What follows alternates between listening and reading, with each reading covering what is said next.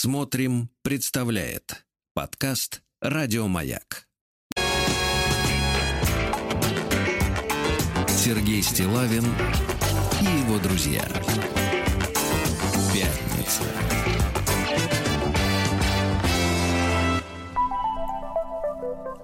На лайте.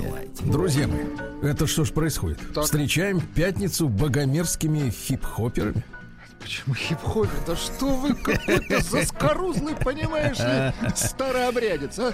Так, современная старообрядцев музыка. Не трожь, хорошо, скотина. А заскорузлый — это по, по совести. Хорошо, хорошо, хорошо. Так что с настроением, братишка? Да, отличное настроение. Вы что, вам не нравится этот, этот трек? Это же проверенный временем трек. Не, не, не первый год он крутится. Не первые плесени, да, Foster the People, да, американский коллектив. Кстати, рекомендую всем. Да. Хорошо, хорошо, да. Ну что же, товарищи, пятница у нас сегодня будет новая музыка. Музыкальная программа. Обязательно. В свое время, в свое, в свое время, время, да. Вот. Э, есть письма от людей. Хорошо. Например, вы представляете, получил исследование от народа. Народ исследует, анализирует. Народ-исследователь. Вы представляете, сравнили талибов, запрещенных в России. Да-да-да. Кто ж их здесь разрешил? Вот. И Толстого Льва Николаевича.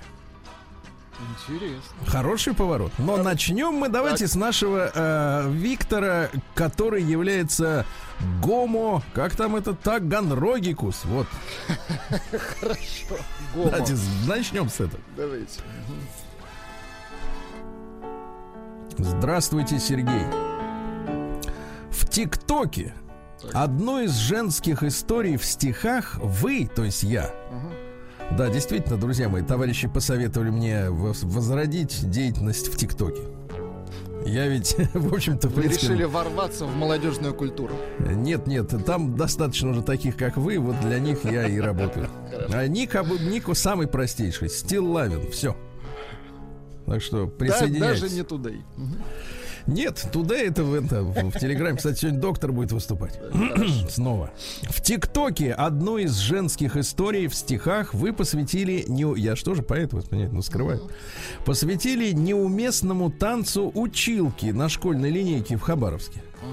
Uh-huh. Вы помните, там, значит, женщина, которая говорила, что она полностью задрапирована. Да-да-да. Исполняла танец, который окружающие восприняли как танец живота. Вот, а она говорит, что это танец птицы. Танец крыльев, да, да, да. Простите, а что же у птицы нет живота? Конечно же есть. Живот вот есть именно. Практически у всех, даже у без насекомых. Живота, извините меня, танец не случится. Особенно у Билли Дэнсера. Голодное брюхо к танцу глухо, давайте так скажем. Когда вы упомянули о стихо- в стихотворении отцов, действительно упомянул их там, которые смотрели на все это, у меня пишет Гомо-Таганрогикус.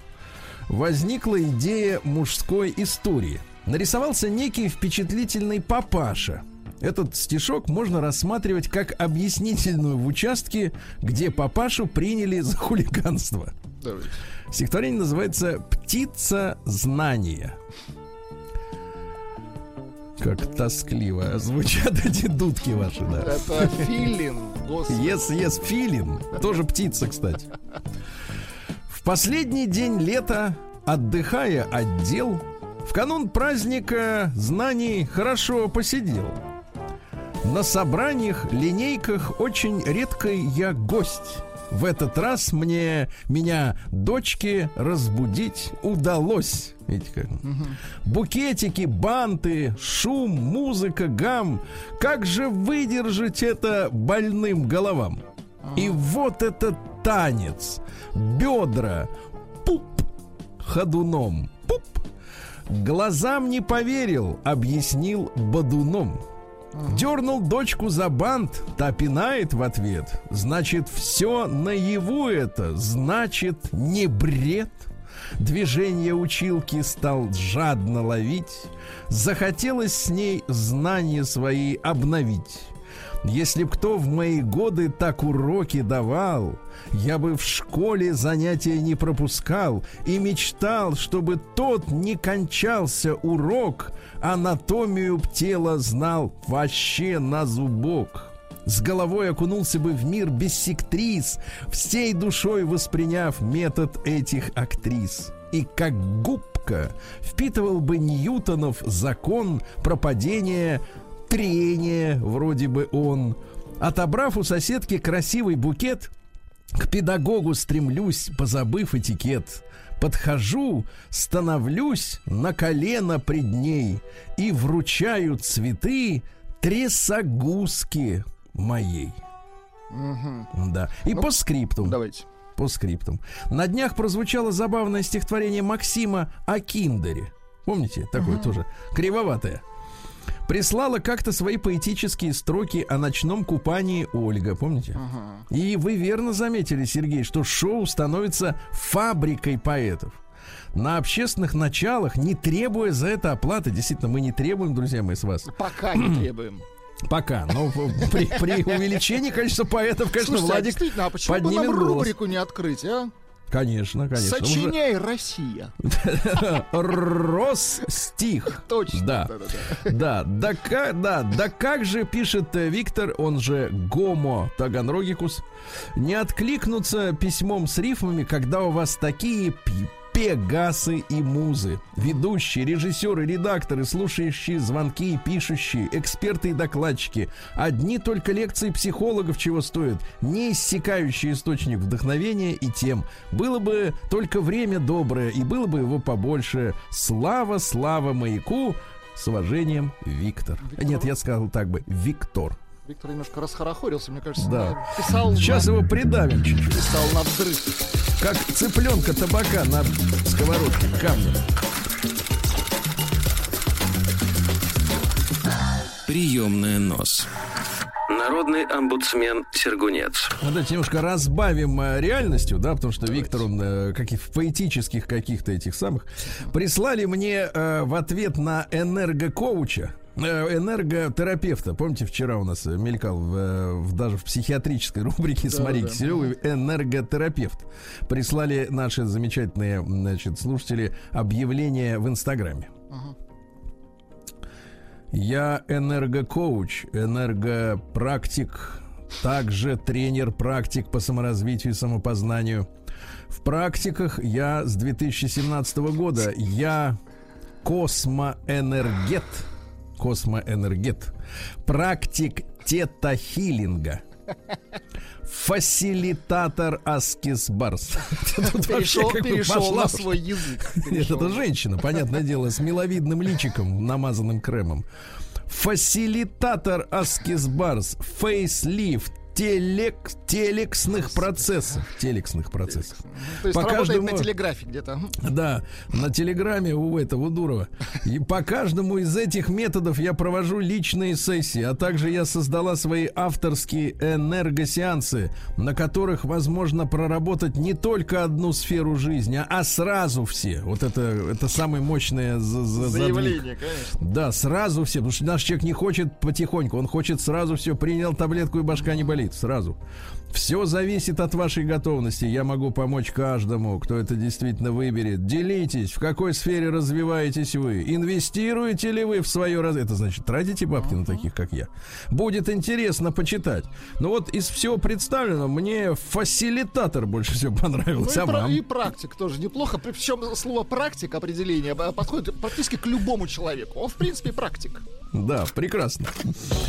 Прием корреспонденции круглосуточно. Адрес стиллавин собака бэ ка точка ру. Адрес рабочий. В смысле работы. Фамилия Стиллавин две.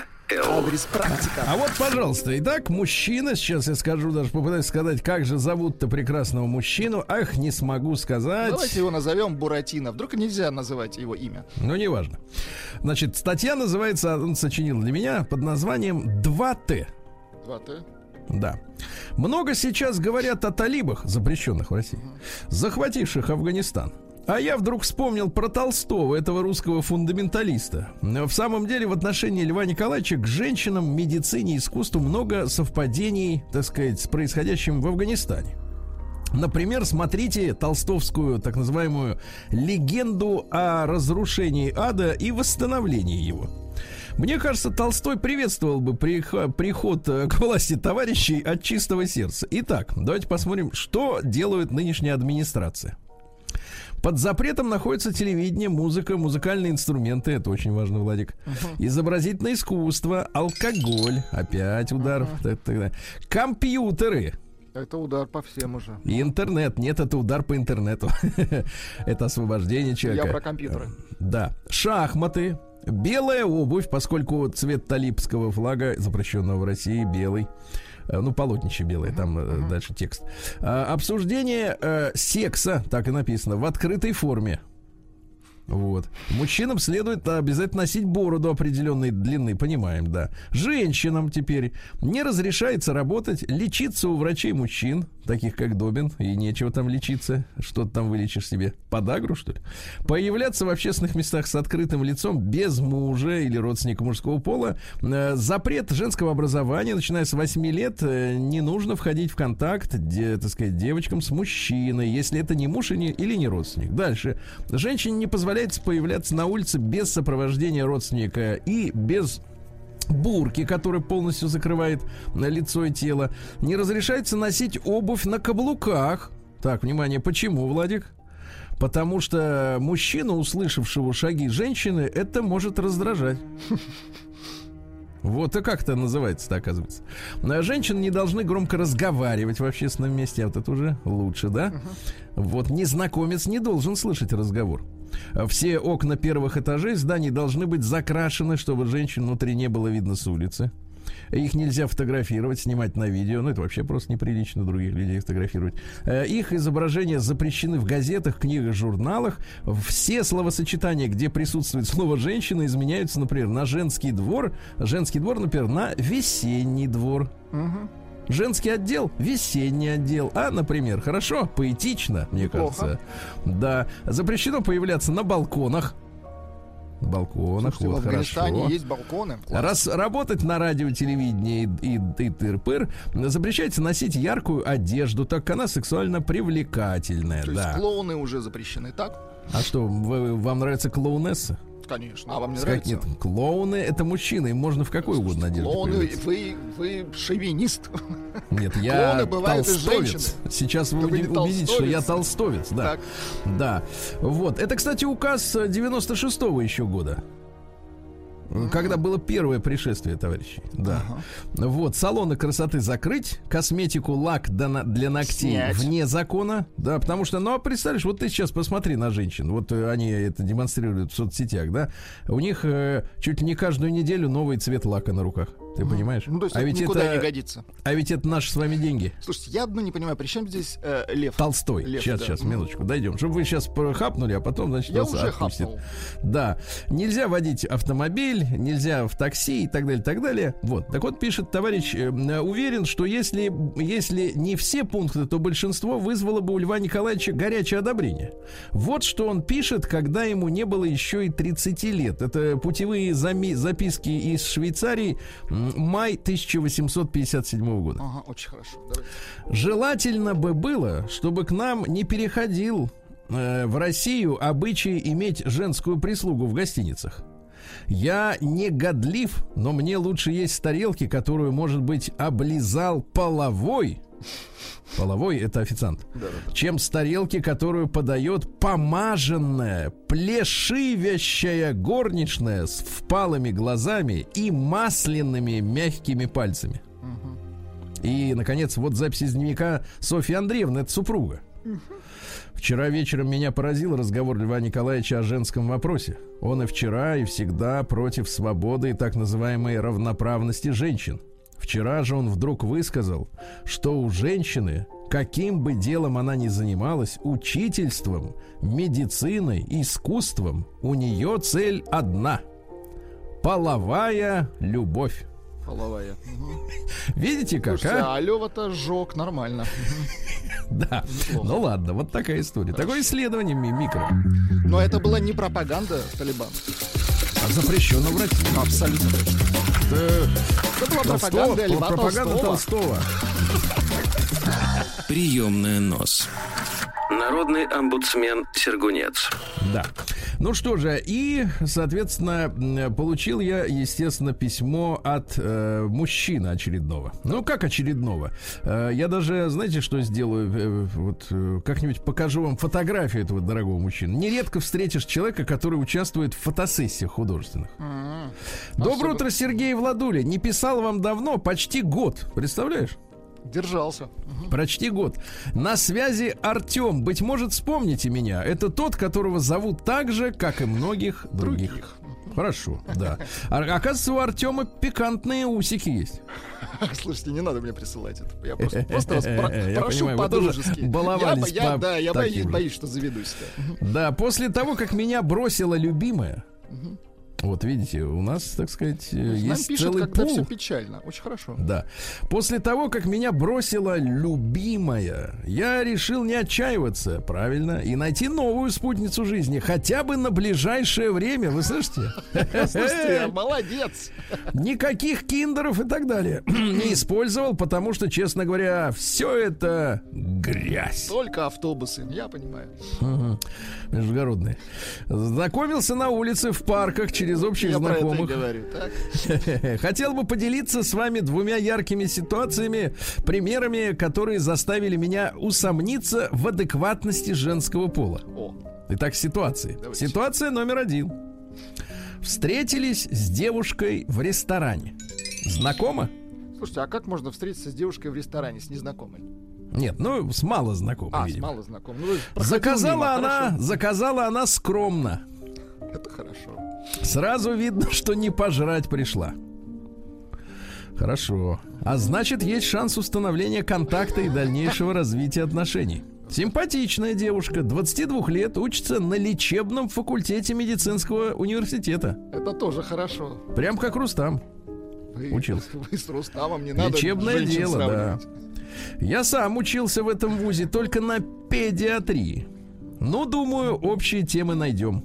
Действительно, неплохо общались, вспоминались, вспоминали при, причуды преподавателей, смешные истории из общаги.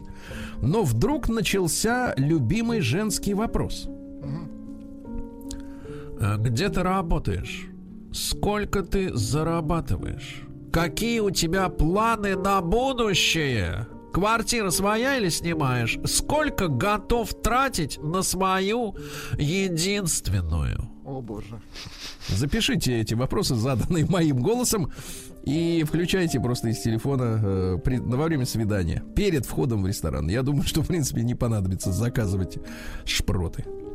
Я смутился, вспоминая и прокручивая в голове все ваши эфиры, которые слушаю каждый год. Представляете, он, он вот у людей, у некоторых... Вот это, перед... не очень, вот это не очень хорошо. Да, у людей прокручивается вся жизнь, вот как в минуты кризиса, а у него все наши эфиры. Вот что пишет тезка Артема. Да. Пишет следующее из Ульяновской области. Знакомится в парке, имеет пикантные усики, странный какой-то тезка. Интересно, он в парке в пальто ходит? Нет, или скорее в всего, в плаще, да. День взятия Бастилии пустую прошел. восемьдесят лет со дня рождения. Ух ты, а ей уж восемьдесят. Разный, каждый день. Радио Маяк.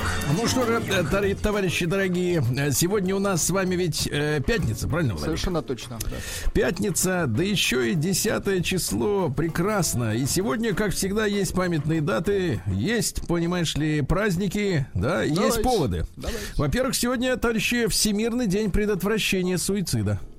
Это нужное дело, да. Да, помните, как э, рабочие на мосту спасли девушку? Помню, от прыжка. Угу. Вот молодцы ребята. Так, день борьбы с раком. Но вот как бороться с тем, что не умеют лечить? Ну, пока, ну учимся. Да. Учимся, ну, учимся, конечно. Международный день макияжа сегодня, понимаешь? А вот это сомнительно. Вы подмазываете там уже что-нибудь? Я, конечно, я не намазанный даже на улицу не кажусь. Конечно, нет, я даже в зеркало не гляжусь. Вымазанный выхожу. Да-да-да. В Венгрии сегодня праздник красного перца. Слушай, ядреный у них это зараза, прям изжогу прям вызывает. Очень хорошо. Не, он полезный.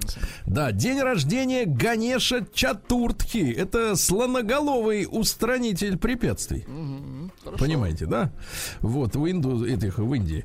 День разноцветных букетов, понимаю. Ну, такое. День обмена идеями. Ну, и у нас Но... с вами идея одна, так что смысл тут какой главное, меняться. Чтоб авторские права не были да. нарушены. Да. Шило на мыло, да. День под названием «Обними своего начальника». Ну, тоже сомнительно. Можно Хорошо. И получить. А потом он тебя... да, да, да, обнимет. Потом он тебя приобнимет, да. Международный день жуткой рыболошади от Boston Dynamics. Это непонятно. Так и называется, жуткая рыболошадь. Да, но они это рыбособакой называют, но у нас, видимо, рыболошадь уже пошла. День под названием «Во всем виноват большой адронный коллайдер». Это ж в этот день его впервые в две тысячи восьмом году запустили, запустили полностью. Да. Да, мы боремся с ним до сих пор. Вот, никак не, останов, не остановим. День обеда за просмотром телевизора. Ну, вот, такое, понятно. Да. А, ну, а дальше, Владик, наши с вами праздники. Давайте. Во-первых, день портвейна. Ну, сегодня пятница, люди могут себе позволить. Ну, портвишок-то, да, такая вещь. Ну, лучше, конечно, пор- португальский. Вот три семерки я бы не рекомендовал. А также был молдавский люцифер. Да-да-да, это вот прям лютые напитки. Да-да-да. Также сегодня день занюхивателя. Тоже наш день. Да. Ну и русский народный праздник Анна да Савва Скирдники. С полей вывозили снопы, их, соответственно, складывали в скирды. Отсюда название праздника. Красно поле снопами, а гумно, гумно скирдами, говорили люди. Хорошо. На Руси в это время, значит, славили урожай, устраивали большие праздники. Опять же, день портвейна. Именно в этот день молились об избавлении от пьянства. Вот, видите, как-то от пьянства именно сегодня. Не очень, да. Да, а вот свататься сегодня не надо. Почему? Вот, потому что приход жениха в гости к родителям невесты сулил беду. А о чем мне не спрашивайте, просто не ходите, не надо. Хорошо. Вот так вот. Праздник каждый день.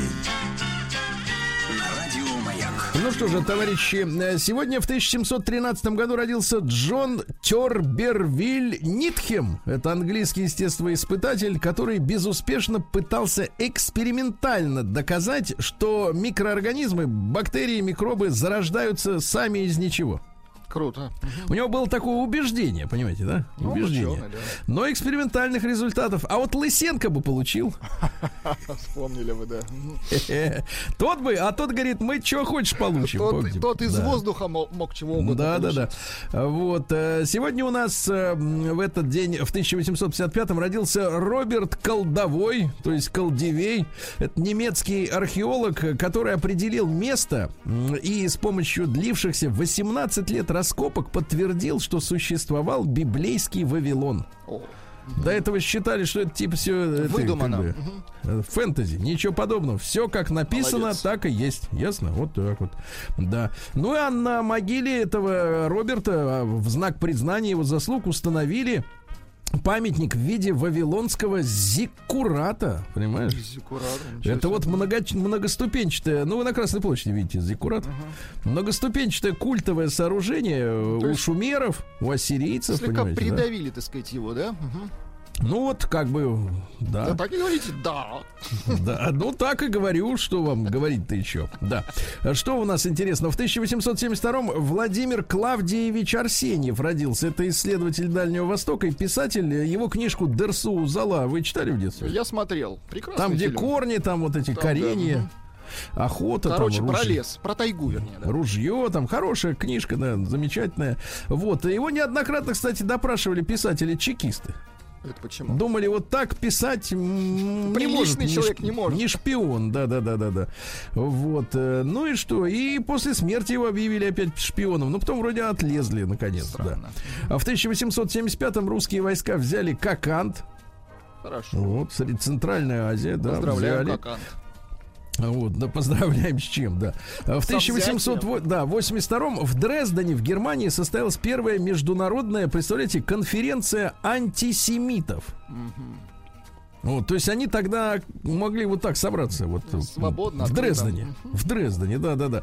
Да. Назывался Конгресс охраны нееврейских интересов. Представляете? Элегантно. Вот. А проходил по инициативе Адольфа Штокера. Это придворный священник у германских кайзеров. Угу. Вот. Около трехсот делегатов приехали.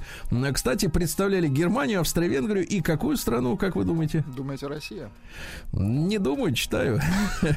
Вот, приняли манифест об опасности. Вот, призвали, так сказать, к срочным мерам. тысяча восемьсот восемьдесят второй на дворе, Ленину двенадцать еще только. Хорошо, в Швейцарии. Дальше, в тысяча восемьсот девяносто втором Артур Холли Комптон родился, американский физик. Нобелевскую получил в двадцать седьмом году за открытие эффекта, названного его именем. А что за эффект Комптона? Так назвали, вот, Владик, вы в этом должны понимать. Явление изменения длины волны рентгеновского излучения вследствие рассеяния его электронами вещества. Не понимаете? Ну, то есть это светить вот этот рентгеновский жуткий, жуткий, жуткие волны рентгеновские, которые нас просвечивают. И если так. И они, проходя сквозь вещество, меняют свою длину. Молодец, понятно? Молодец. Да, сегодня в тысяча восемьсот девяносто четвёртом в Лондоне оштрафовали первого пьянчугу за рулем. Это был таксист Джордж. Вот, он не справился с управлением, въехал в двери дома, но точно в двери, стены не повредил. Штраф составил один фунт стерлингов. Ну, тогда это тоже были немаленькие деньги. А в тысяча восемьсот девяносто восьмом родился Уолдо Симон. Это американский химик, который в двадцать восьмом году создал самый распространенный в мире пластик поливинилхлорид, ПВХ. Ага. Понимаете? Вот, где только он не применяется, а теперь как бы нам от него очиститься, а? Ну да, с одной стороны, конечно, хорошо, а с другой стороны, загадили мы планету. Да? А ты знаешь, что в океане плавают целые континенты размером э, с Францию из одного лишь пластикового мусора, а? День взятия Бастилии пустую прошел. восемьдесят лет со дня рождения. Ух ты, а ей уж восемьдесят. Разный, каждый. Ну и несколько слов еще про ПВХ, да, где только не применяется. И электроизоляция проводов, угу. И трубы, понимаешь ли, и искусственная кожа. Сейчас вот женщины, они сейчас наден, наденут эти свои штанишки ПВХ искусственные. Да, да, да, да, да. И линолеум, обувные пластикаты. Дальше, значит, грампластинки, понимаешь, угу. Да. Профили для окон и дверей. В одежде, так сказать, для создания материала, отличающегося головой, гладкостью и блеском. Дальше цитата. Ну-ка. Такая одежда широко распространена в альтернативных направлениях культуры среди участников готичной субкультуры готичная. И сторонников сексуального фетиша. О, боже. Фетиша, вот так и написано, да. Вольф Григорьевич Мессинг родился в тысяча восемьсот девяносто девятом, экстрасенс, гипнотизер советский. Но поговаривают, что он с самим Сталином общался. Да? И сказал ему, что мы победим, и его, так сказать, и успокоил. Обнадежил, да. В тот же день родился Иван Иванович Савин, но на самом деле фамилия Саволайнин. Это русский поэт и писатель, участник белого движения. Он очень рано умер в, в эмиграции в двадцать семь лет. Э, во время удаления аппендицита занесли инфекцию, представляешь, в Финляндии. И умер, да. Вот. Но он там по тюрьмам скитался. Всю семью фактически была уничтожена во время гражданской войны. Вот, но кое-как перебрался в Финляндию. Давайте вот стихи вам прочту. Давайте. Написаны в Крыму в тысяча девятьсот двадцатом году. Ну, я так понимаю, до отхода Белой армии в Врангеля. Как это быстро все свершилось. Пришла, любила и ушла. Но долго-долго еще снилась неверных глаз пустая мгла. Объятий бешеные кольца и губ отравное вино и смех грудного колокольца, какого небу не дано. Теперь и сны ушли, безлюдно, в душе оставленной тобой. Не жди легенды безрассудной, не надо сказки огневой. И только в памяти мне, и только в память мне вонзилось недоумение, как стрела. Как это быстро все свершилось, пришла, любила и ушла. Ну, замечательно. А? Ведь это неплохо, неплохо, неплохой, так сказать, неплохая история. В тысяча девятьсот третьем году в Санкт-Петербурге в газете «Знамя» начала публиковаться, так сказать, начали публиковаться протоколы сионских мудрецов. Угу. Вот, видите, как видите, все, как так сказать, здорово, все здорово все расписали, да. А вот дальше у нас интересное, что в этот день случилось, друзья мои. Я напомню, десятое у нас, да, сентября. Има Сумак, перуанская певица, голос диапазоном в пять октав в двадцать седьмом году. Ну, а? Давайте послушаем.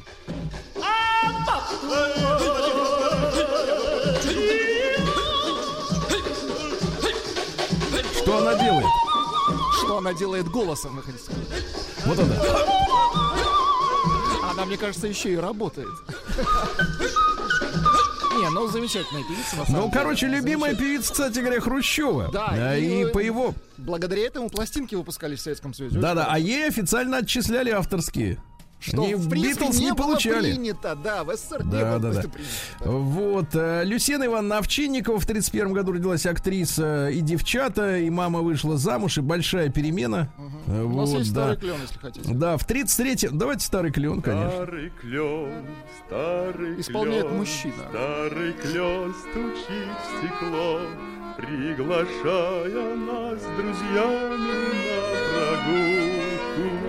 Вот, хорошо. А в тридцать третьем году родился Карл Лагерфельд. Я думаю, что он самый ваш любимый модельер. Я обожаю его. Седой, да, седой. Вот, являлся книголюбом, представляете. Имел библиотеку триста тысяч томов. Угу. Да. Вот, цитаты следующие. Ненавижу интеллектуальные разговоры. Меня интересует только мое собственное мнение. Какой подлец. Да.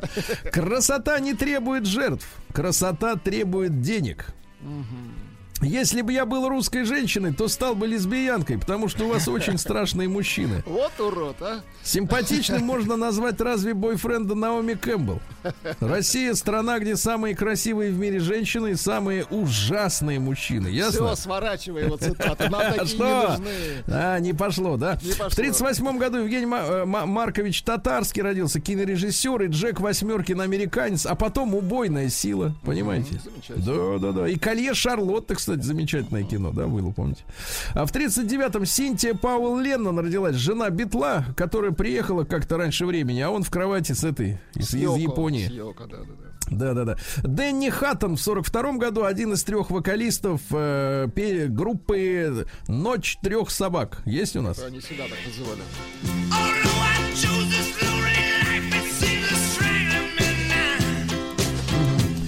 Понятно. В сорок пятом году Хосе Фелисиано, пуэрториканский вот хороший, музыкант, да. прекрасный. Слепой, но... но прекрасный. Да. А в сорок восьмом году Игорь Матвеевич Костолевский, а? Красавец, все женщины да, Советского да, да. Союза сохли, а? Сохли. И сейчас еще сох, досыхают, да. В пятидесятом году Джо Перри, гитарист Аэросмит. Аэросмит есть у нас, ну-ка, секундочку. Да. Они, кстати говоря, со Стивеном Тайлером, этим большеротом, да, да, да. Прозв- по- получили клички Toxic Twins, то есть ядовитые близнецы, потому что э, оба любили погромы в номерах гостиницы, алкоголь и наркотики. Ах, подлецы. Да. Их, кстати говоря, сорок пять раз арестовала полиция за погромы. Понятно. Да, в пятьдесят пятом году Лариса Александровна родилась. И да? Нас, ну, давайте. Дайте-ка. Это она поет. Это она в детстве поет? Нет, не в детстве. Хорошо. Да-да-да. Колин, Колин Фёрд родился в шестидесятом, актер. Помните, английский, да, такой? Красавец, да, да. Красавчик, да. Но снимается в сомнительных фильмах в последнее время, да. А в этот же день на Белом море с подводной лодки выполнен первый в Советском Союзе успешный прицельный пуск баллистической ракеты из-под воды. Прекрасно. Понимаешь? Прямо оттуда, из-под воды, да. Из-под в шестьдесят четвёртом достанем, извините. Да, Евгений Викторович Белоусов. Жалко, Жени нет с нами много лет. Пока, побудь еще со мной. Да, да, да, вот, да. Но он был, помните, избит. Э, и, так сказать, да, к сожалению, да. Войти. В шестьдесят четвёртом году э, Егор Летов родился, ребята. Ну, у нас есть. Дайте нам девушку. В общем, хорошая песня была. Понимаю, понимаю. В шестьдесят восьмом году родился Гай Ричи. Помните, сколько лет он держался. Слушайте, с Мадонной? Ну вот последний фильм я посмотрел, но он, конечно, клипмей. Да, но, но сколько он держался, да. И цитаты из Гая Ричи. Цыгане научили меня не держать дома ничего ценного. Подлец.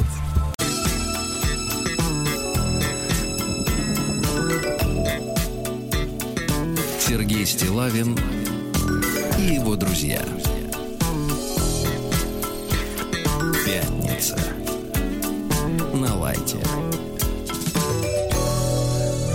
Давайте я буду звать сегодня, Владик, вас старьевщик Владуля. Да, от до... старьевщика слышу. Достал, достал. Понимаешь. Шикардосом вас кормлю, как на праздники. Сказали бы спасибо. В Омске плюс двенадцать дожди, вот так. В Москве двадцать. Новости региона пятьдесят пять. Ну что, день города в Омске завершится салютом почти за восемьсот тысяч рублей. Я подсчитал, пятнадцатиминутное представление обойдется бюджету, ну, примерно в восемьсот рублей за секунду. Ну, неплохо, кстати. Примерно. восемьсот рублей в секунду. Надо у- уметь получать удовольствие так быстро и так много, да. А дальше полуфинал чемпионата мира по хоккею Омску нужен для улучшения имиджа города, понимаете? Угу. То есть не без сам чем- по себе. Без чемпионата никак, понимаю. Никак, да. А Мичку за три месяца дважды обманули мошенники. На балансе минус полтора миллиона. Дважды, вы представляете. двадцатипятилетний ранее неоднократно судимый Амич, видите, неоднократно и ранее, а ему всего двадцать пять. Знаете, какой жизненный опыт богатый. А, украл велик, чтобы уехать домой с левого берега. Взяли. Uh-huh. Да. В Омске на день города состоится турнир по силовому экстриму. Хорошо. Участников э, турнира, так сказать, будут сражаться в пяти упражнениях, понимаете? Uh-huh. Вот. За качеством воды на севере Омской области никто не следил. Жаль. Вот. Случилось чудо. Злостный омский алименщик заплатил детям сразу двести пятьдесят тысяч. Ну, видите, как хорошо. Сразу двести пятьдесят тысяч. А Мич э, скопировал с флешки программу Компас три дэ, которая, значит, позволяет три дэ проектированием ага. заниматься. А, скопировал за небольшие деньги. Одному человеку за пятьсот рублей, ага. другому за восемьсот. А ущерб нанес на четыре миллиона. Ай-яй-яй-яй. Ага. Ну и, наконец, в Омской области мужчина решил заказать по почте костюм. Так. Очень понравился спортивный костюм за три тысячи четыреста рублей. Ага. Как вы думаете, можно купить за три тысячи четыреста? Ну, вы же видите, можно. В Омске можно. Ну да-да, но в итоге пришла бумага. Отвратительно. Вот так вот, да.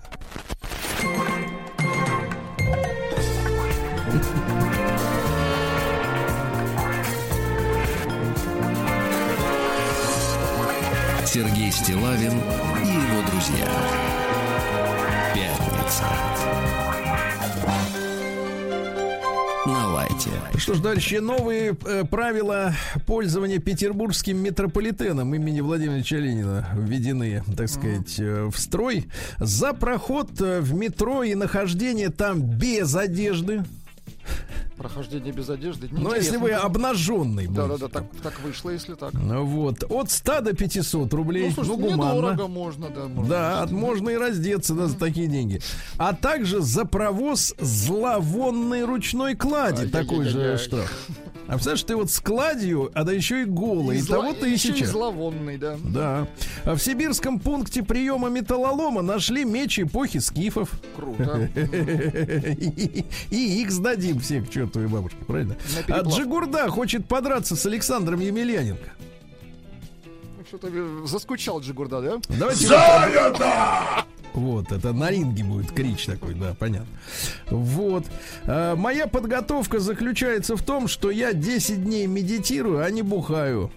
Вот. Молодец. В каждую рюмку, я каждую рюмку выпиваю не просто ради радости, а чтобы погрузиться в состояние некоего транса. Вот как он медитирует. Да-да-да. Вот, ну вот готов уже, все. Молодец. Что еще интересного? Потребление рыбы среди россиян... Это... это... Сейчас я вам помогу. Будьте здоровы. Спасибо, спасибо, благодарю. А, россиян рыбы потребление уменьшилось, представляете? Так а где же ее взять-то рыбку, а? Ну где, где в реке, где? В реке, протяни руку, все, все клюнет. Реки пересохли, лед встает какая-то. Вот, рыба. Дело в том, что восемьдесят восемь процентов взрослых граждан нет-нет, да и поедят рыбку. При этом только четверо из десяти едят каждую неделю. Вообще потребление рыбы выросло у нас значительно с тысяча девятьсот шестьдесят первого года. тысяча девятьсот тринадцатого. Нет, с шестьдесят первого, смотрите. Э, в две тысячи седьмом мы достигли показателя двадцать шесть с половиной кило рыбы в год на каждого. Нормально, представляете? Рыба есть в стране. А сейчас снизилось до двадцати почему-то. Uh-huh. Дальше глава Приморья Олег Кожемяка был у нас в студии. Мужчина прекрасный, элегантный. поехал на стройку школы посмотреть. Так. А его встретил только один-единственный пьяный сторож, представляешь? Ну, просто все, все отъехали ненадолго. Но встретил, понимаете, конечно, не мычал там, открыл все, проходите, милости просим. Отмечающая столетие икона стиля по имени Айрис Апфель. Апфель — это у нас яблоко по-немецки. Ну, и не только по-немецки, кстати.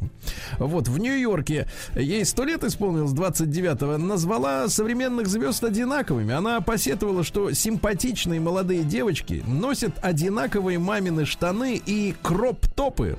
Кроп-топ. Вот. Бог им дал чудесные фигуры и индивидуальность, а они все хотят выглядеть одинаково. Ну, она права, то кстати. Же самое про старух. Ну, сто лет не можно. Со так себе позволить. Аккуратней. Да, не думаю, что нужно одеваться в холщовый мешок и посыпать себя пеплом, если вам всего восемьдесят. Ясно? Ясно. Нужно одеваться для себя, а не для своего возраста. Ясно, Владик? Да. Ясно. И вам тоже надо это запомнить. И тебе запомнить. И ты у меня запомнишь. У Жительница По Москвы да, обвинила монтажников, которые устанавливали вышку сотовой связи на одной из улиц столицы, в установке пять джи и службе сатане. Они, говорит, поклоняются сатане, они зарабатывают, у них прекрасные зарплаты. Она приз... назвала работников врагами народа и попросила запомнить эти лица. Ясно? Я знаю, как с этим можно покончить. Нам нужно срочно шесть джи, и все. И мы да. забудем про пять джи и про да. сатану. Онищенко назвал глупостью предложение платить мужчинам, учителям больше, чем женщинам. Это он отреагировал на высказывание министра образования Пермского края о том, что мужчинам, учителям следовало платить больше, чем женщинам. Ясно? Да. А президент, так сказать, абсолютного бойцовского чемпионата ю эф си Дана Уайт высказался о журналистах, которые обсуждают зарплаты бойцов. Так. Каждый Каждый журналист, который говорит о зарплате бойцов, мешок с дерьмом. Ну, ему виднее, да. Ясно? Ясно. Кокорин заявил, что не любит водку. Ну, мы-то любим. Правильно. Вот, правильно. Ведь, вот ведь в чем дело, ага. да. А дальше. Он вот так и играет, как. Дальше. В доме писателей в Комарово, где еще и в советское время писатели обитали. Так. Это шикарный район под Питером. Пройдет литературный фестиваль «Курорт». В программе фестиваля беседа о поэзии с Павлом Пепперштайном. Да, класс. Прекрасно, прекрасно. Ну и что? А, ну да, все, наука. Согласен. Наука и жизнь. А перечислены некоторые способы улучшить память. Например, лучше запоминать информацию помогает проговаривание ее вслух. Отмечается, что люди с хорошей памятью часто разговаривают сами с собой. Я думал, честно говоря, что это вот люди идут на прием. Нет, они запоминают. Нет, это действительно помогает. Они тренируются, да, оказывается. Вот так вот. Врач назвала самые полезные способы приготовления мяса. Это тушение, варка и, наконец, наш с вами выбор, Владик, гриль. Класс. Конечно, гриль, да. А главный нарколог Москвы Брюн назвал самый опасный для мужчин алкогольный напиток. Ну-ка, Владик. Неужели брют? Экстра драй, да. Нет, пивко, пивко. Ну, пивко а да. девушкам вреден любой алкоголь, так как у женщин биохимическая есть особенность. У них снижен уровень ферментов, которые перерабатывают. В общем, забирает их по-страшному. Да. Не стоит. Да, дальше психологи предупредили о вреде свободного времени. Дело в том, что, конечно, конечно, недостаток свободного времени приводит к стрессу и к снижению субъективного благополучия. То есть человеку кажется, что он что-то как-то неправильно живет, нехорошо. Но если слишком много отдыхов, то есть, например, семь часов в день свободного времени. Ну или как в колонии двадцать четыре вот. Часа в сутки. Да-да-да, то тоже как бы депрессия, да. да Ученые сообщили о неожиданной пользе астмы. Астматическая mm-hmm. реакция. Пользы? Вот от, от астмы есть хоть какая-то польза. Значит, способна защитить организм от патогенов в легких. Представляете? Ничего себе. Вот видите, как хорошо. Эксперт Кивакурцев. Известный, такой, кстати, очень эксперт. Да. Рассказал, когда роботы получат гражданство и права. Так, когда? Так, он заявил, что чтобы наделить робота правом, в том числе и гражданским, он должен обладать сознанием и должен понимать, что такое права. Но, по, по словам футурологов, сознание у роботов появится не раньше, чем через пятьдесят лет.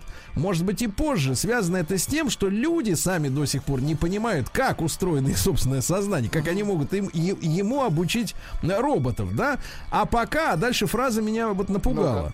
А пока, значит, они, значит, не, не, не сделают этого, не выведут, не сделают выводы, да, и дальше цитата. А пока до этого момента, к сожалению, говорить о гражданских и других правах для роботов рано. Конечно, значит, к сожалению. Топит за роботов, да. Вот давайте. Именно, уже, уже топит.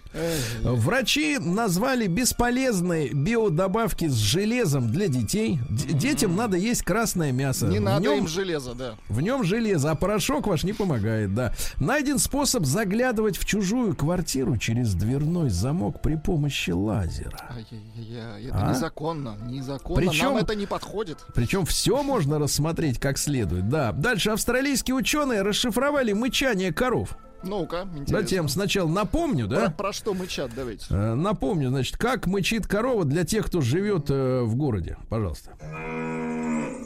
Еще немножко. Там птички еще есть. Ну, классно. Так вот, они не просто так мычат, мой мальчик. Не просто так, смотрите. Расшифровать мычание помогла созданная программа, да? Транслейт для коров. Оказывается, что чаще Транс всего... корова называется программа. Да. да. Оказывается, что коровы чаще всего разговаривают друг с другом о погоде и еде. Прикольно. Вот, у каждой из них свой голос. Они могут выражать не только вот мнение какое-то, но отчаяние, возбуждение, О-о-о. волнение и заинтересованность. Ясно? Круто. Вот. В педагогическом колледже под Воронежем работает робот-преподаватель. Он обучает э, детишек э, создавать роботов. Понимаете? Разберите меня, соберите меня, говорит. Вот ему вот. нужны права, кстати, уже какие-то. Да. Да. Ну и, наконец, ученые из Таиланда научились находить коронавирус в поту человека. Человека, понимаете? И, наконец, интересно, для тех, кто вырос в восьмидесятые, ребят, открытие древнегреческой поп-культуры может изменить вообще наше представление об истории поэзии. Представляете, нашли анонимное древнегреческое стихотворение в четыре строки. Звучит так, а вы, Владик, напрягитесь и подумайте, на что это похоже. Они говорят... Что им угодно. Пусть говорят, мне все равно. А, а не Виктор Робертович. Очень похоже. Да, вот видите, он наследник древнегреческой поэзии.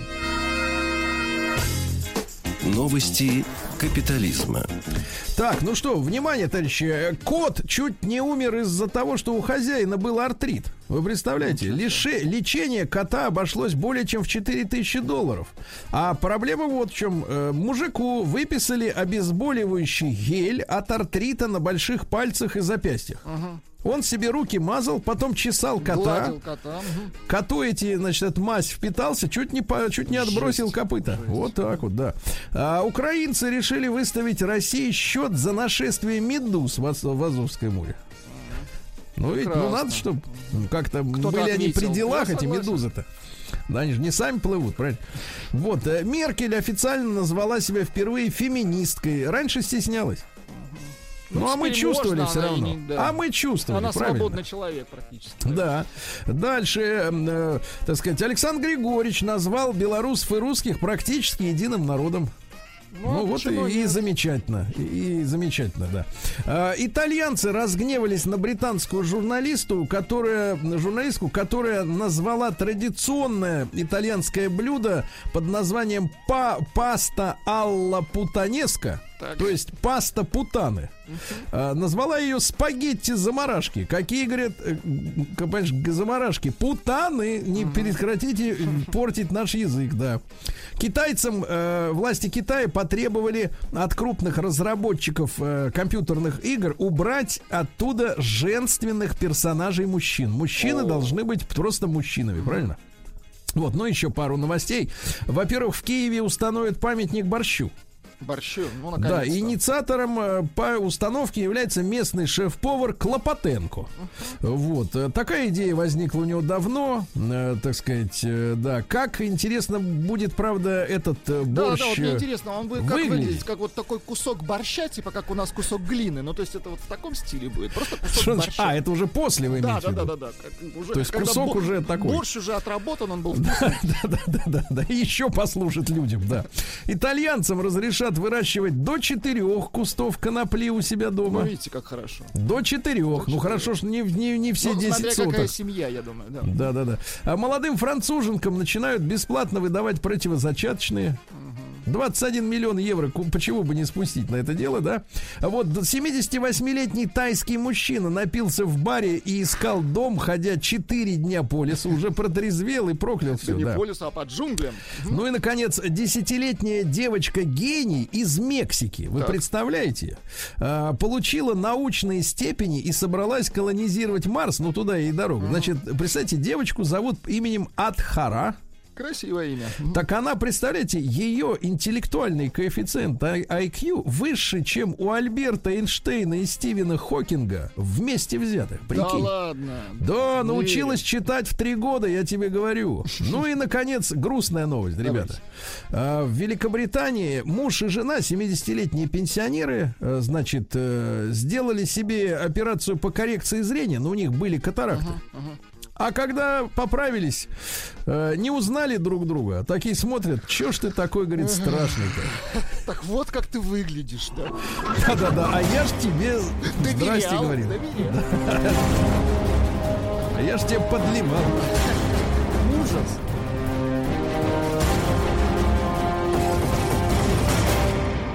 Россия криминальная. Так, ну давайте начнем с чего-нибудь поспокойнее. Например, вот что. В лесу под Благовещенском нашли сотни банок с немаркированной, но все равно красной икры на свалке. Вы представляете? Вот, вот это ж сколько можно было намазать. Накормить детей красной, понимаешь ли, икрой. Да хоть собакам бы дали. Ну что выбрасывать-то зачем? Стоп. Да. Нельзя давать собаку. Да. Дальше страшная новость, но которая, вот, вот вы знаете, мне кажется, иногда происходит у нас э, такая э, филологическая спекуляция. Вот заголовок следующий. В Ленинградской области девочка, я акцентирую внимание на этом слове, подожгла бороду бездомному и сняла это на видео. Они вообще краев не видят. Я сам... Нет, а потом мы понимаем, что... Слушайте, а может, женщинам пора разобраться вот с точным возрастным указанием, вот использованием слов. Потому что, когда я потом вижу, что это шестнадцатилетняя девушка... Ну, это, взр... это не девочка, это кобыла, особь, да. Которой пора в школе учиться уже, поступать в институт, готовиться, да. А она вот этим занимается. Она, значит, соответственно, подожгла газовой зажигалкой бороду человеку и начала это все снимать. Идиоты. Без комментариев, согласен. И ведь у них есть родители у этих людей. Да, ну и давайте по, еще пару сообщений. Во-первых, иркутянку оштрафовали за танцы доченьки на переднем сидении автомобиля, который она снимала с мобильного телефона, введя автомобиль на скорости. Еще, вот тоже придурки, да, реальные. Дальше. Рой ос атаковал воспитанников детского садика в Москве. Представляешь, детвора возвращалась с футбольного матча, а насекомые жалили детишек в лицо, забирались под одежду, поэтому ребятки начали раздеваться на бегу. Оказалось, это гнездо осиное присосалось, представляешь? Ну и, наконец, давайте позитивное что-нибудь, да? Осужденный на двадцать два года петербуржец осудил у Федеральной службы исполнения наказаний более полумиллиона рублей компенсации. Ну-ка. Пожаловался на плохие условия в следственном изоляторе. Он провел там четыре года и семь месяцев. Так. В своем иске мужчина заявил, что в СИЗО, во-первых, не было питьевой воды, угу. хорошего питания, холодильника. Принимать душ ему приходилось под одной лейкой вместе с соседом раз в неделю, то есть спина к спине, понимаете? Отвратительно. Ночью, по его словам, не выключали свет, что мешало отдыхать и привело к ухудшению зрения. А в следующем изоляторе не понравилось расположение унитаза. Вот. В камере также были насекомые, мыши. В процессе осмотра сотрудники отбирали личные вещи, рвали фотографии близких. Представляете? В итоге потребовал компенсацию в размере три миллиона триста пятьдесят четыре тысячи рублей, угу. а суд удовлетворил иск в размере шестьсот восемь тысяч. Интересно, вот. Да. Видите, какая а история. Давайте вот э, действительно, кто вот э, пытается, не пытается, а кого сажают, давайте так. на выбор камеры. Вот вы в каком номере хотите? Вот так, вот здесь, вот здесь, э, здесь как бы туалет, а здесь. Я вот... посмотрю, как ты будешь выбирать. Я посмотрю, как вы будете выдавать. Сергей Стиллавин и его друзья. Пятница.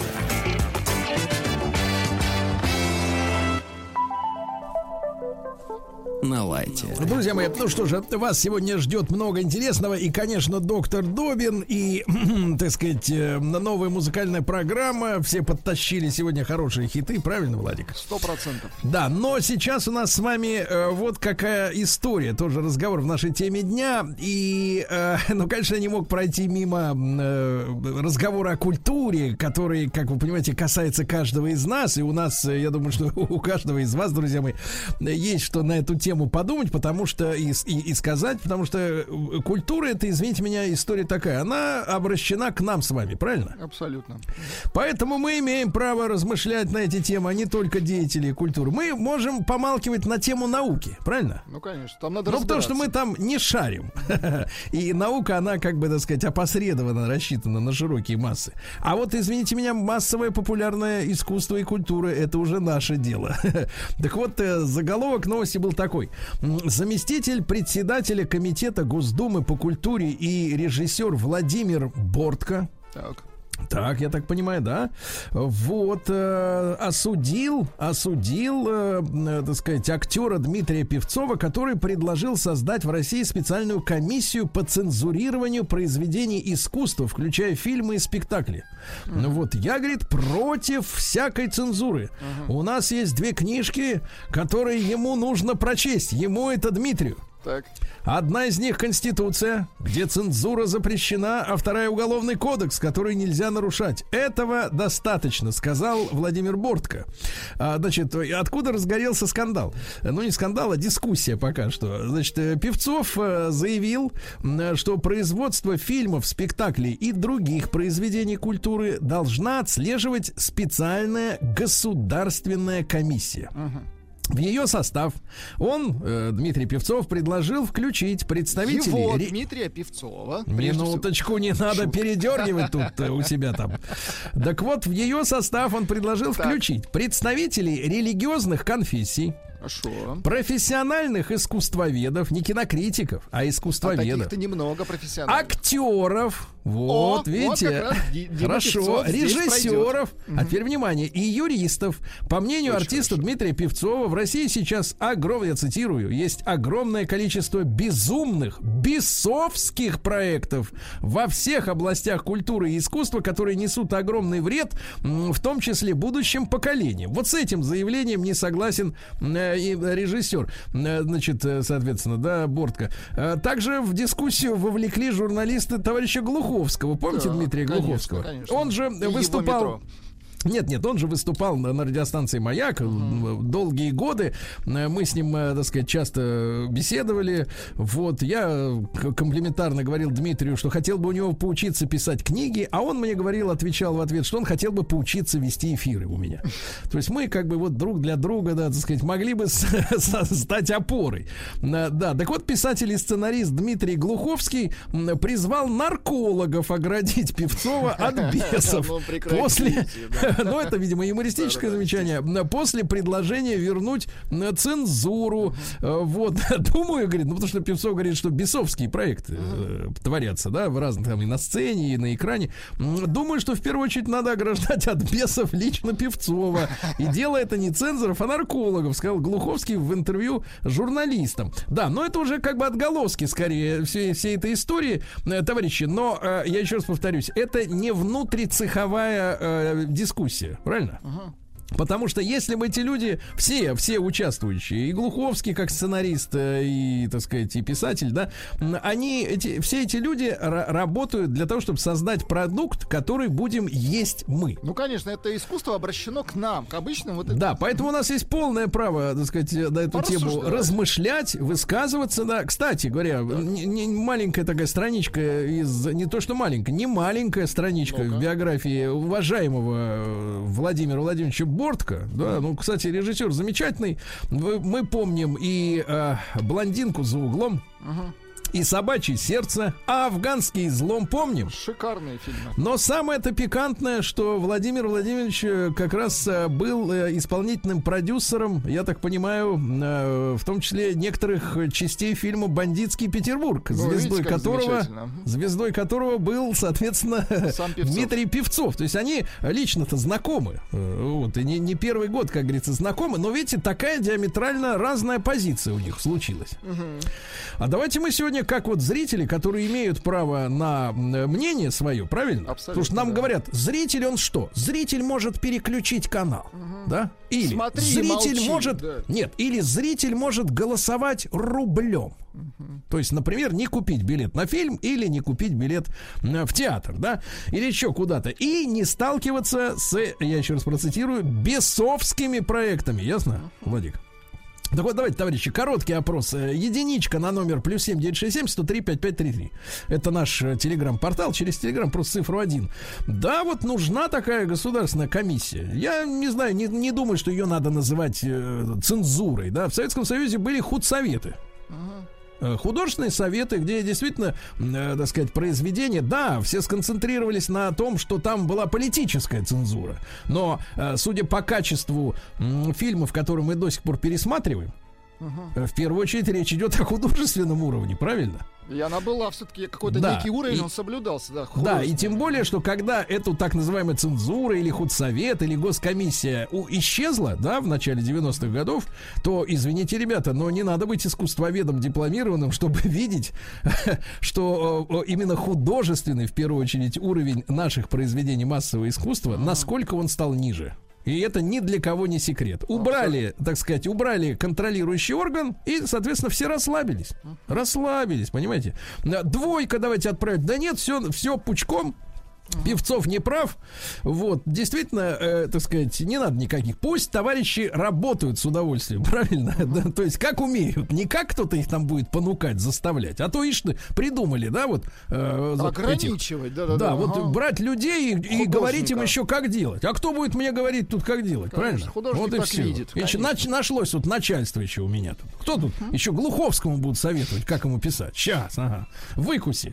Так вот, давайте, давайте, товарищи, семь два восемь семь один. Это касается нас с вами, действительно. Давайте Геннадия послушаем из Москвы. Ген, доброе утро.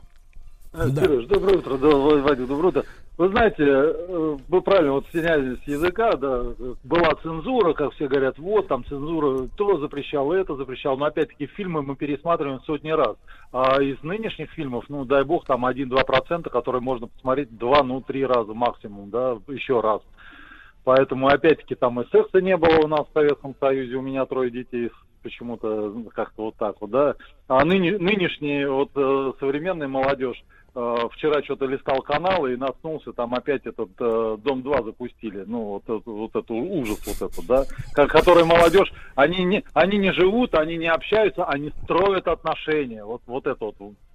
Выражение тоже я понимаю, я понимаю, Геннадий, но тем не менее, просто... просто... кирпичи кладут, а? Но вы, ну, я понял, вы за то, что вы, соответственно, чтобы какой-то вот как бы контроль художественного ну, уровня... Ну да, ради бога, да, прису... ставьте там закрытые сайты, закрыты это, но допуск только через паспорт. Ну вот... Ну, так, так, еще. Вот, вот пошел дальше на, на хорошо, Геннадий, да. Хорошо, хорошо. хорошо. Ну, давайте все-таки к искусству, да, к искусству. Откуда, э, с, э, значит, э, бесовские проекты, понимаешь ну, ли, точно. Оттуда они. Вот, давайте Людмилу из Санкт-Петербурга послушаем. Людмила, доброе утро. Здравствуйте. Да. У меня ну, тоже что... трое детей. Так. Я тоже многодетная мама. И вот я вам скажу вот что. У меня телевизора уже нет лет десять. Ай-яй-яй. Кино мы... кино мы не ходим. Uh-huh. Но вот эта культура, как сказала Мария Шукшина, вирус бескультурия, до нас тоже доносится. То есть я своих детей тоже воспитываю на советских фильмах, на советских мультфильмах, но, к сожалению, таких, как я, где-то, может быть, ну, максимум четверть родителей. Остальным uh-huh. просто некогда. Они загружены ипотеками, э, какими-то погоней за потребительскими какими-то своими uh-huh. э, установками, да. Ну, то а скажите, э... я понял вас, Людмила, а скажите, вот кто прав? Вот смотрите, Бортко и Глуховский, их двое, а Певцов один. Ага. Как, Певцов кто прав? Не один. Певцов не один, его поддерживают очень многие. Поэтому Хорошо. И этот вопрос уже назрел. Я с ним, ну, я скажу так, истина где-то посередине. Как это посредине? То есть нам нужна полукомиссия какая-то? Вот такие намеки, что неплохо объяснить. Нам нужен здравый подход. То есть надо вот, э, э, возможно, надо вот просто найти, надо искать, надо пробовать.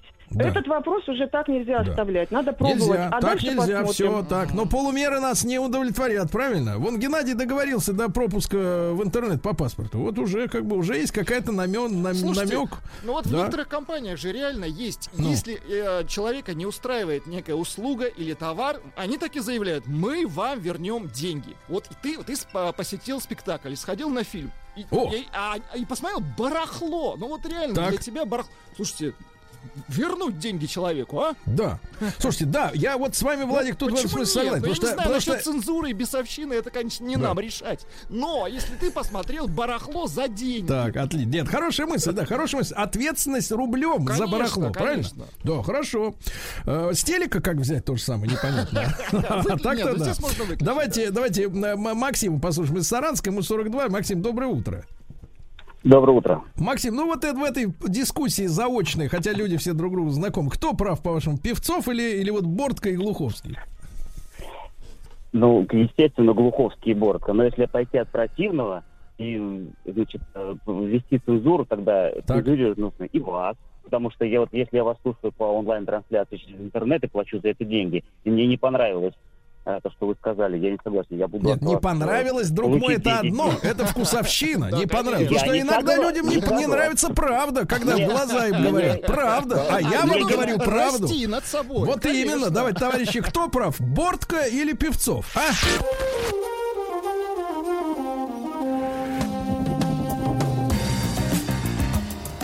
Сергей Стиллавин и его друзья.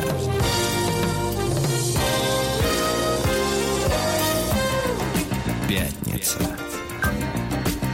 На лайте. Завел меня Максим из Саранска не по-детски. Говорит, хочет, платить? Говорит, с нас деньги стрясти. Да? Ага. Хочет. Ты сначала внеси депозит. Ты сначала заплати. Да, вот именно, да. Ну, я напомню, что э, разгорается дискуссия. Э, актер Дмитрий Певцов э, сказал о том, что полно сегодня в России безумных, бесовских проектов во всех областях культуры. Поэтому нужна госкомиссия специальная. Да, ну, я бы сказал, худсовет, это я уже перефразирую. Вот, против него высказались Владимир Бортко. Uh-huh. Вот, они сотрудничали вместе на бандитском Петербурге. Вот, и, соответственно, Глуховский тоже подтянулся, тоже наш, так сказать, наш человек среди сценаристов uh-huh. да, и, и писателей. Давайте Вячеслава послушаем. Слав, доброе утро. Вот. Доброе утро. Слав, ну тут надо делать поправку. Вы у нас же этот самый комсомолец, над, этот, как бы, из надзорных органов. Музыкант, кстати, да. Да, и трубач. Так что, вот, ну а по-человечески так вот, вот именно худсовет нужен или, или пусть Борт, так вот? Так. Да. Нет, Бортко, конечно, прав на сто процентов, а худсовет должен быть там, насколько я понимаю, Певцов служит не в самом сильном академии. И, как известно, из Пойнта в свое время, да, там, в перестройке девушки оголялись. Сцене было, все говорили, нифига себе, театр лезет, у комсомола, а угу. там женщины с голыми грудями. Поэтому вот должен быть, наверное, в Ленкоме или там в других академических, а на уровне государства, несомненно, Бортко показал, что есть две вот эти правильные книжки, он говорит, и если в этих книжках ты ничего не нарушаешь, тогда, пожалуйста, да, а зритель, пускай, э, если, как я себе придумал, да, вот у меня жена говорит, а вот я хочу сходить в театр.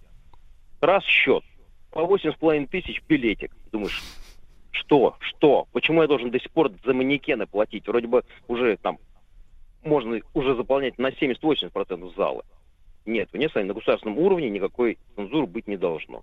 Нравится не вам должен. Смотреть на эту Бузову или на Галкина в МХТ? Идите смотрите, платите за это бабки. Не нравится? Смотрите телевизор. Так, понятно, понятно. Uh-huh. Значит, я еще раз подчеркну, друзья мои, один, цифру один отправляйте через Телеграм на наш номер плюс семь девятьсот шестьдесят семь сто три пятьсот пятьдесят три, потому что не все имеют возможность дозвониться и высказать свое мнение, да, это наши звонки не, през... не репрезентативны, то есть не показательны. А вот э, голосование общее у каждого, ваш каждый голос будет учтен. Единичка, да, прав Певцов, цифру два нет, прав Бортко. Вот, и Глуховский вместе с ним тоже правы, да. И Сергей Николаевич, давайте послушаем из Рязанской области. Сергей Николаевич, семьдесят один год. Сергей Николаевич, доброе утро. Доброе утро, друзья. Да. Я хотел сказать, что э, я почти, ну, как бы в связи со своим возрастом, я еще в конце восьмидесятых, начале девяностых почувствовал, что идет влияние западной культуры сильное, усиленное на советский, потом далее российский народ. И выражают не только культуры западную поддерживают, но и бескультурье полное. Потому что культура в России всегда была традиционно классическая, либо это было более положительно относящееся к воспитанию населения или молодого поколения. Вот. Сейчас же все изменилось настолько, что трудно разобрать, где идет воспитание, где идет безнравственное, как бы, позиция. И вообще, mm-hmm. как бы, тяжело, тяжело yeah. воспринимается. А что население. Касается Певцова, прав Певцов с госкомиссией? Нет, я считаю, что должно быть что-то такое среднее. Как Какой-то это? действительно художественный совет, который бы определял ценность произведений. Но это не обязательно, что он должен их запрещать. Погодите, погодите, делать, а как же, а как же, тогда, как же регулировать-то как, если mm-hmm. не запрещать? Ну, а сейчас вот фильмы регулируются, ставят отмет шестнадцать плюс, там, восемнадцать плюс, ну, и так далее. сто плюс. То же самое можно ставить на все произведения. А вот таких э, низкопробную культуру uh-huh. убрать из интернета даже. Вот Моргенштерна всяких якобы. Ну, якобы. Есть у него настоящая фамилия, имя, пози- позицирует себя как тот представитель того народа, который он представляет. Они выступают здесь как западный какой-то там, не знаю, специалист, музыкант, директор. Понятно, понятно. Все понятно, все услышали, товарищи. Значит, да, мне нравится позиция Владика с возможностью действительно возврата бабок за просмотр материала. Потому что качество. Потому что какая история, да, какая история. Вот ведь искусство построено на следующем. У вас есть тизер, то есть замануха, да, условно говоря, вот яркие, так сказать, лица, да. Вот у нас в ролях такие-то, такие-то замечательные актеры. Ты идешь, а гарантии, что фильм будет, ну, просто с художественной точки зрения, нету, правильно? Абсолютно. И ты обламываешься. А деньги-то уже заплачены вперед, вперед. И вот действительно, если бы ввести систему, что можно эти деньги, в случае, если не нравится, вернуть. Ну, конечно, да? Это же кинотеатр, не телевизор. Ты не можешь переключить программу или на радио переключить. Здесь ты можешь ты только выйти. Зап... Ты заплатил. И ты а, выйдешь. Слушай, Владик, тогда да, вот что. Тогда посекундная тарификация. Точно, правильно? Точно. Если ушел, сколько высидел, да, за это и заплати. Точно, а? Абсолютно. Вот, давайте Эльвиру давайте послушаем из Москвы. Эльвира, добрый Доброе утро. Доброе утро. Так. Здравствуйте. Так. Вы знаете, несколько лет назад у вас была такая же тема, и вы говорили, что нет, вы что, никакой цензуры. Я кто говорил? За... Кто? Назовите фамилию этого человека. Кто это сказал? Кто это сказал? Как его фамилия? Я говорю, Сергей Стиллавин. Он посмеялся надо мной и ну, сказал, что такого не может быть. Как а это не может быть? Это был другой человек. Нет, погодите, давайте, Эльвира, да, разберемся да, со следующим. Да, время идет, человек. Правильно? Время сейчас идет. Меняю. Человеку свойственно, так сказать, расти над собой, правильно? Я да, по об этом да, я и говорю, вот. Да. А вот по поводу Дмитрия Певцова, вы знаете, так, он баллотируется по одномандатному у нас в Московском это округе. Это к делу не имеет вот, отношения. Это, да. И вот нет, я имею в виду не в нашем округе, я вообще просто говорю, вот то, что он говорит, посмотрим, выберут его люди или нет, тогда мы все и узнаем. Но я, естественно, хорошо, за то, чтобы обязательно, потому что русское – это традиционное искусство. Вот вы сейчас посмотрите по радио, как, какие звучат песни. Ведь да, я слышал в начале часа песни. Разные песни звучат. Годов не было.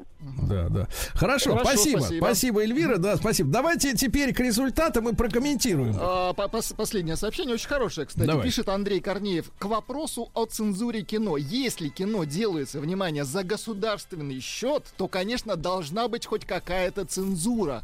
Тот, кто платит, тот и заказывает музыку. А если делается полностью за счет, ну, про, кинопродюсера... За счет ЦРУ, например, да? да? Да, ради бога, снимайте что угодно.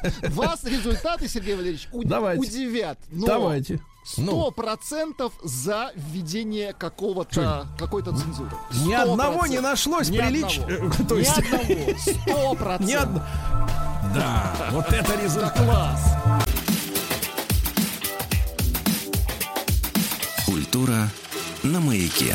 Да, друзья мои, культура на маяке. И вновь в нашей студии Ксения Лапшина, руководитель радиокультуры. Ксения, я скучал. Я тоже.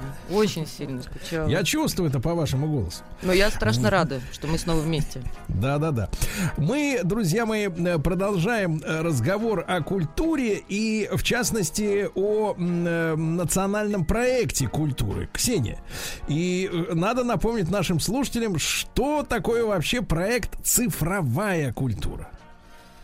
Ой, да, цифровая культура — это огромная, многочастная какая-то история, и понятно, что это, ну, национальный проект «Культура» объединил огромное количество музеев, ну, точнее, дал возможность музеям присоединяться к этому проекту, ну, это если мы говорим про музей, и это, с одной стороны, вот тот, те самые ку ар коды, когда приходишь в музей, наводишь свой смартфон и изучаешь все, и понятно, что в Москве, в Санкт-Петербурге, я думаю, в Екатеринбурге это как бы обычная история, а вот в малых региональных музеях это, конечно, прям сложно. И, ну, по понятным причинам, деньги, технологии.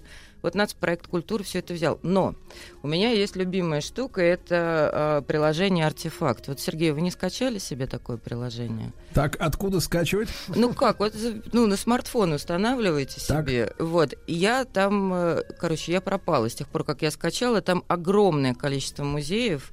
И те «Артефакты» сам... называется, да? Да, «Артефакт». Я прямо сейчас себе поставлю. Да-да-да, все, теперь, мне кажется, можно вообще никуда не ездить. По-русски, можно... да, надо писать? Да, «Артефакт». По... Да-да-да, вот. И оно фантастическое. Там огромное количество музеев. Вот я сейчас э, изучала золото кочевников Астраханского музея-заповедника. А отдельно можно на какие-то экспонаты. И там вот эта вот, ну, дополненная реальность. И вот они вращаются, эти объекты. Короче, я не знаю, зачем людям надо будет ездить теперь по городам и весям, если вот есть такое приложение. Друзья мои, я вижу, да, вылезает такое черное лого, черный квадрат, там две буквы латинские эй ар, эй ар, если по-английски, да, «Артефакт», гид по музеям России. Ну что, будем изучать, друзья мои, но сегодня с нами ведь не только Ксения, с нами на связи и Кирилл Вячеславович Кондратьев, директор Зарайского Кремля. Кирилл Вячеславович, доброе утро.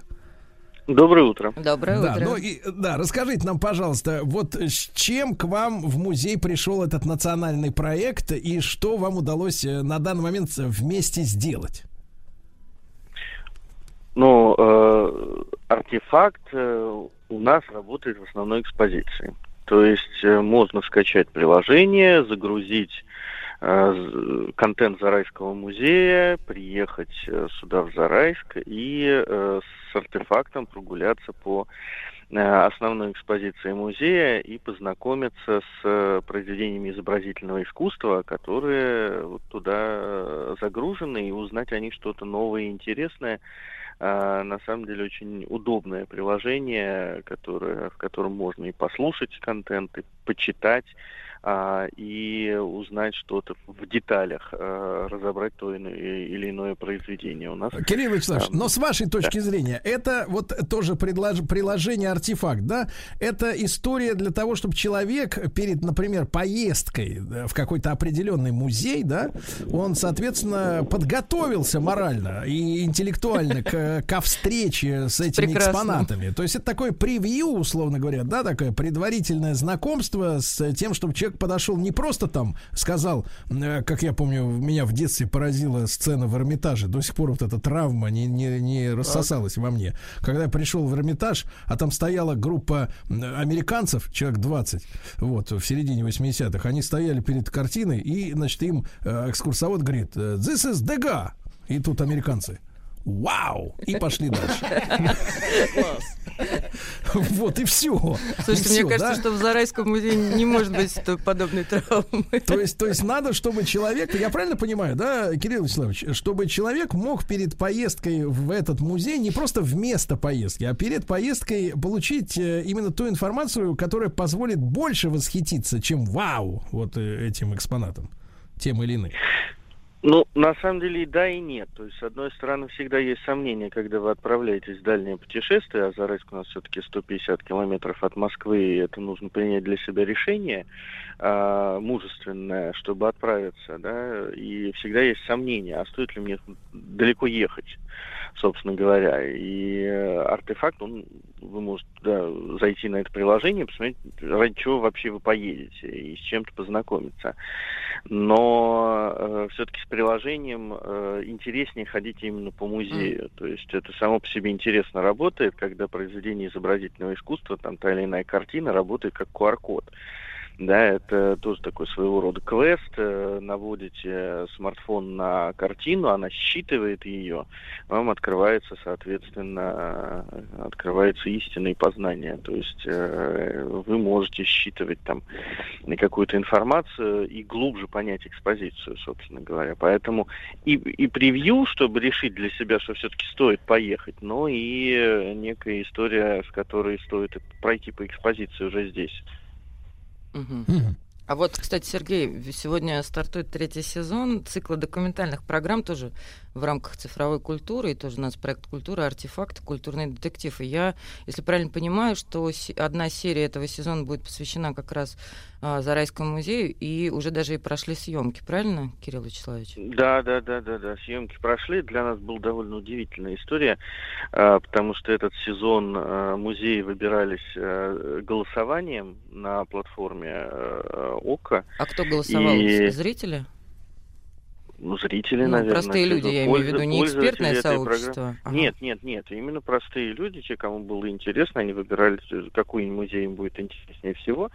И для нас мы немножко удивились. То есть мы знали о том, что мы, мы в листе для голосования, но а, как-то узнали о том, что мы вошли в, в этот сезон тоже из средств массовой информации раньше, чем а, да, с нами связалась съемочная группа. Вот. А, и для нас, в общем, лесная такая история, потому что кто-то выбрали и как заинтересовали мы, значит, как говорит, молва у нас хорошая, наверное, идет. Вот. И съемки уже прошли, подсняли все самое интересное, и мы надеемся, что эта серия будет такая угу. достаточно интересная для нашей аудитории. Кирилл Вячеславович, а как вы выбрали-то именно вот один экспонат для этого проекта? Потому что, ну, это же, это же проблема, потому что масса чего есть и в запасниках, и в постоянной экспозиции, правильно? Ну, собственно говоря, там один основной экспонат, mm. с которого начинается история повествования, да, вот этого детектива своего рода. А экспонат туда вошло гораздо больше, чем один. Вот, соответственно, выбирали, и это тоже интересно, потому что музей зачастую выбирает свое. Нам нравится одно, а аудитории, там, съемочной группе, сценаристу его привлекает другое. И для нас тоже это одна из точек зрения, которая заставляет задуматься о ценности коллекции и интересности для разных аудиторий. Вот, поэтому, ну, вот как-то так совместно с группой обсудили, у них были свои предложения, свои предложения. Вот э, постепенно выработался тот перечень э, экспонатов, которым уделено особое внимание. Господи, смотрите, Сергей, бедные наши музеи в бесконечном напряжении пребывают. То за них должны проголосовать зрители, вот, и надо нервничать. Mm-hmm. То потом кто-то выберет другой экспонат, не тот, который ты любишь. Бедные музеи, прям преодоление бесконечное. А, кстати, а, ну, не обязательно ведь может быть, мне кажется, музейный экспонат. Я знаю, что первый фильм, который выйдет, он посвящен э, Псковскому музею-заповеднику, и там не экспонат, а там личность Александра Невского, и через нее раскручивается вся там внутренняя детективная история. Ну, то есть, на самом деле, варианты могут совершенно разные быть. Вот что я поняла. Относительно... Ну, у нас тоже история персонифицированная. Так, то ну тогда и... расскажите поподробнее. Собственно говоря, наверное, не знаю, не, не раскрою сильно тайну, что у нас отправной точкой для этого исследования будет работа любимого актера Чехова Артема «Вид города Зарайска». И, собственно, вот практически с Артемом вся эта серия и разворачивается. То есть автор, он выступает тоже самостоятельным героем. Вот, и увязывается еще с другими персонажами, которые с Зарайском связаны, поэтому история тоже личная такая. Это не рассказ о какой-то картине, это рассказ в целом там о месте, о коллекции, о связях каких-то, которые через Зарайск здесь проходят с разными совершенно эпохами. Там, в Зарайской серии будет от палеолита до начала двадцатого века. Угу. Как это все увязано в Зарайске, так это будет и увязано в этой серии. В этом, наверное, интерес, да, почему это заинтересовало все. Кирилл Вячеславович, а пятнадцать минут, вот э, я понимаю, что сегодня поколение тиктокеров, которые больше там пятнадцать секунд не могут э, просидеть перед экраном, да, они смахивают дальше. Вот мне как-то тут написали, что человек держался, держался без тиктока до тридцати двух лет, потом установил, через месяц у него эпилептический припадок случился. Вот, зас, засиделся. Вот, ну серьезно, трагедия самая настоящая. Вот, а, как бы, к сожалению. А в пятнадцать минут можно действительно вот э, при сегодняшних так, технологиях, да, и мастерстве съемочной группы вот действительно уместить то, что надо. Потому что э, телевизионное производство, знаком с ним не понаслышке, оно, э, к сожалению, очень много включает в себя, э, ну, как бы выбракованных каких-то кадров. Да, наснимают много, а потом в итоге приходится отказываться от того, этого, это и в кино так происходит, да, каких-то эпизодов. С вашей точки зрения, вот удалось задачу выполнить вот в, всего лишь в четверти часа? Ну, во-первых, мне трудно судить, потому что я видел только сценарий, не видел еще готовый ролик. Mm-hmm. Поэтому, как это, когда увидим ролик, э, решим, насколько удалось, не удалось, не удалось. Но, в принципе, наверное, это возможно. Возможно, здесь главное заинтересовать. Потому что и музею, как бы, собственно, выгоднее, если кто-то посмотрит, заинтересуется. Вот ему не хватит пятнадцать минут, чтобы сделать, создать свое представление о музее. И вот его побудит приехать к нам, мы будем рады. Поэтому, а а какими они, как, понимаю, понял, то есть это все для нас, для всех загадка, что получится. А какие они, ребята, использовали технологии, да, чтобы, ну, именно съемочные технологии, чтобы, так сказать, зритель погрузился за эти пятнадцать минут вот в, в, в тему?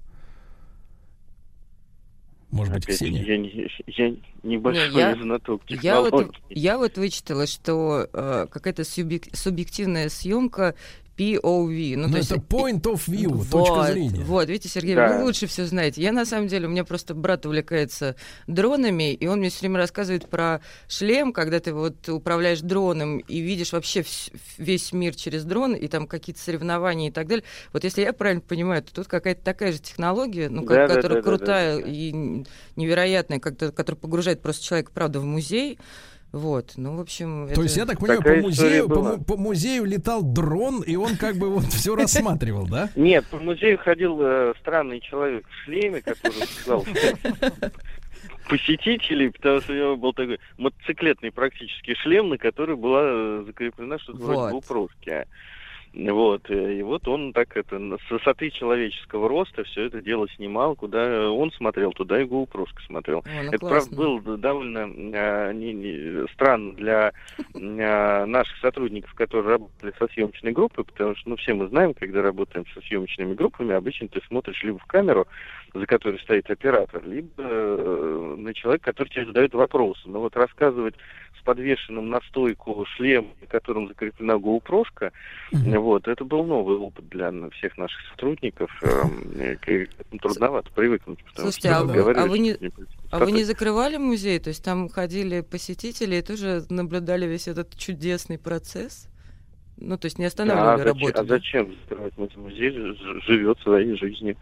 Вот, снимали в будни, поэтому там большой толпы посетителей здесь не было. Ну, а посетители, которые были, нормально. Для них это тоже определенный экшен, когда приехали в музей, а тут еще кто-то что-то ходит, снимает. Это всегда вызывает интерес. Экшен, да. Никто, никто, главное, никому не мешал. То есть ни посетители не мешали съемочной группе, и съемочная группа, надо отдать им должное, какого-то дискомфорта посетителям тоже не доставила.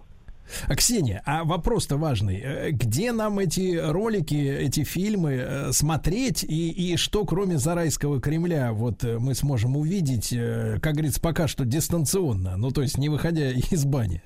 Слушайте, я вот, мне кажется, самое простое, как всегда, можно просто вбить название «Артефакты», «Культурный детектив», я вот ровно так и поступила, и все в первых строчках любого поисковика вам mm-hmm. вы перебрасываетесь. Вот. А то, что я выясняла, я знаю, что в этом сезоне, ну, будет художественный музей Радищева в Саратове, будет старая Сарепта в Волгограде, историко-архитектурный музей-заповедник в Астрахани. Ну вот, и дальше, видимо, да, и, ну и будет много-много всего дальше. Я, если правильно понимаю, что, ну, сезонов тоже будет какое-то бесконечное количество, uh-huh. и в конце концов, наверное, мы получим детективные истории практически из всех музеев нашей uh-huh. страны. Ну, те, те, которые хотят. Да. Ну, Кирилл Вячеславович, ну, я вот честно могу сказать, я э, в нашей программе участвую не, не только как э, соведущий, да, сегодняшний в нашей, и как ведущий в основное время, э, но и как очень такой активный слушатель. И, честно говоря, вот э, э, внимательно, внимательно слушаю то, что вы говорите. И, честно говоря, уже пропитался желанием к вам приехать. Благо, так сказать, от меня поменьше ехать к вам, чем из Москвы. Километров на пятьдесят. Даже, как бы, может быть, и, и сделаю это в ближайшее время. Вот расскажите, пожалуйста, что у вас сейчас в Зарайском Кремле, э, так сказать, интересного происходит? Я понимаю, что и сам Кремль, э, я посмотрел фотографии блистательные, да? Вот расскажите. Короче, затащите нас туда к вам. У вас есть возможность для этого. Да, но сам Кремль, э, сам Кремль по картинкам можно посмотреть, но на самом деле надо приехать и ощутить вообще пространство самого маленького Кремля России. Э, очень уютного, поверьте, и это очень важно. Э, плюс экспозиция, которую можно будет увидеть, в том числе вот и с, с артефактом по ней прогуляться, включая, наверное, древнейшие шедевры искусство, которое есть э, на территории Подмосковья, это уж точно, это статуэтка Зарайского безумия, вырезанная из бивни мамонта двадцать тысяч лет тому назад. Вот, это можно увидеть в постоянной экспозиции в любой рабочий день музея. А, плюс у нас этот год, это год двухсотлетия Достоевского, поэтому mm. многие наши проекты, они связаны именно с этой датой, потому что в состав музея входит усадьба, где Федор Михайлович провел свое детство. И сейчас у нас в Кремле в выставочном зале проходит выставка «Достоевский э, Доровой». Доровой — это усадьба, в которой он жил. Э, сильное впечатление. Он сам написал о Доровом, что это место, которое оставило в его душе неизгладимый отпечаток на всю потом жизнь. Поэтому тем, кто интересуется Достоевским и хочет узнать о счастливом Достоевском, вот у нас миссия музея, который мы создаем, сделать музей счастливого Достоевского. Это прекрасно, прекрасно. А, вот, а, так что можно приехать посмотреть. До для конца, этого надо, так... маленькая ремарочка, можно, для этого надо обязательно из Коломны подтянуть его любимую пастилу О. красную. Да. Кстати, город Коломна тоже белую, заслуживает белую, внимания. Белую, да. белую, белую. А то есть врут они, да, когда продают? Он любил белую. Нет, а они продают белую, когда говорят, что это любимая пастила. Странно, а у меня есть коробочка, подарили мне, а там написано «Самая любимая красная». А вот видите, уже есть, уже есть, уже есть под повод, по, по, повод для расследования. Это новый фильм, я думаю, да. Какую же пастилу ел Достоевский? Детективчик, как говорят на Западе, да. Да. Да, но он ее точно ел, поэтому. А уж какая из них любимая была, это можно считать, что он по почетным ел одну, по нечетным другую. Вот, так что вот можно это посмотреть, и пока еще вот более-менее теплые дни, подняться на стены и посмотреть еще выставку. Она у нас в летний период работает, Зарайский гарнизон эпохи смуты, узнать, что делал здесь, например, князь Дмитрий Михайлович Пожарский в период смутного времени. Он здесь был воеводой. Поэтому как-то вот окунуться в отечественную историю и при- при- привязаться здесь э, к Зарайску. Ну и вот, маленькая, можно, можно да, юмористическая... археологам еще. Да, да. Это да, да. просто всегда вызывает интерес. Они, правда, это не любят, к ним заглядывают. Но у нас еще идут раскопки, и как раз можно приехать в Зарайск, посмотреть, как ведутся раскопки палеолита. А, это еще вот тоже меньше месяца два будет проходить, вот если обойти, чуть отойти в сторону от центрального входа Кремля к угловой башне, там замечательный раскоп сейчас идет. Очень удобно смотреть в этом а году. А поучаствовать прям... нельзя? Я вот когда была молодая и прекрасная, я... Нельзя. я вот поучаствовать, это, это только на них надо выйти, они, конечно, волонтеров принимают, ага. но это надо с ними отдельно договариваться. Друзья мои, и а... маленькая ремарка, маленькая ремарка для путешественников, особенно для таких, как наш Владуля. Так. Я читаю просто путеводитель по местным заведением. Следующее, не могу цитату не, не, не воспроизвести. Комплексный обед сто сорок - сто восемьдесят. Огромный выбор салатов и водки. Все как полагается. Да класс. Ну, Зарайский Кремль, друзья мои. И, конечно же, проект «Артефакт». Правильно? Да, в рамках нацпроекта «Культура». Да, большое спасибо, естественно, и Кириллу Вячеславовичу Кондратьеву, директора Зарайского Кремля, приглашает всех нас в гости. Ксения Лапшина, руководитель Радио Культура. Ксения, как всегда, блистательно. Спасибо большое. Спасибо.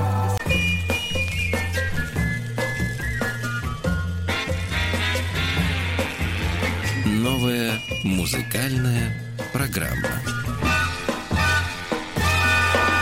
Новая музыкальная программа. Сегодня у нас, в общем-то, от спортсменов есть делегат Егорушка. Доброе утро. Доброе, доброе. Смотри-ка, ободрится. Владик, как всегда, Аннушка придет, принесет в подоле, да, нам свое это самое. Доброе утро, я пришла. Урожай. Здравствуй. Точно доброе. Слушайте, ребятушки, давайте начнем сегодня вот с чего. Я дело в том, что проникся симпатией Владули к новой японской эстраде. И мне кажется, ну, Владик профессионально скажет, наверное, гармония у нас совпадает, что ли, в музыке, но слушается как русские песни, только на тарабарском языке. По ну, не зря счету. Они любят, да, миллион алых роз наш. Да-да-да. И чебурашку. Чебурашка-то Подождите, я... Да, да. Вот, вот она, вот она. Как звучит на японском. Чебурашка-то-юн-да-ё. Нет, там все прилично. Да, вот когда я про козу приносила, то же самое было. Да, а я поскольку бороздю, бороздю просторы интернета, чтобы найти там какие-то недораскрученные хиты из юности, uh-huh. с которыми вас знакомлю, вдруг обнаружил, что в восьмидесятые годы так. у японцев тоже была поп-эстрада на манер немецкой и даже, может быть, отечественной. То есть это вторая половина восьмидесятых. Зовут девушку Марико Тогане. Красиво. Шаганэ, с трудом, кстати, ты с иероглифов моя. Перевел с трудом. Ну давайте послушаем. Итак, Япония восьмидесятые. То есть у них тоже было итало-диско.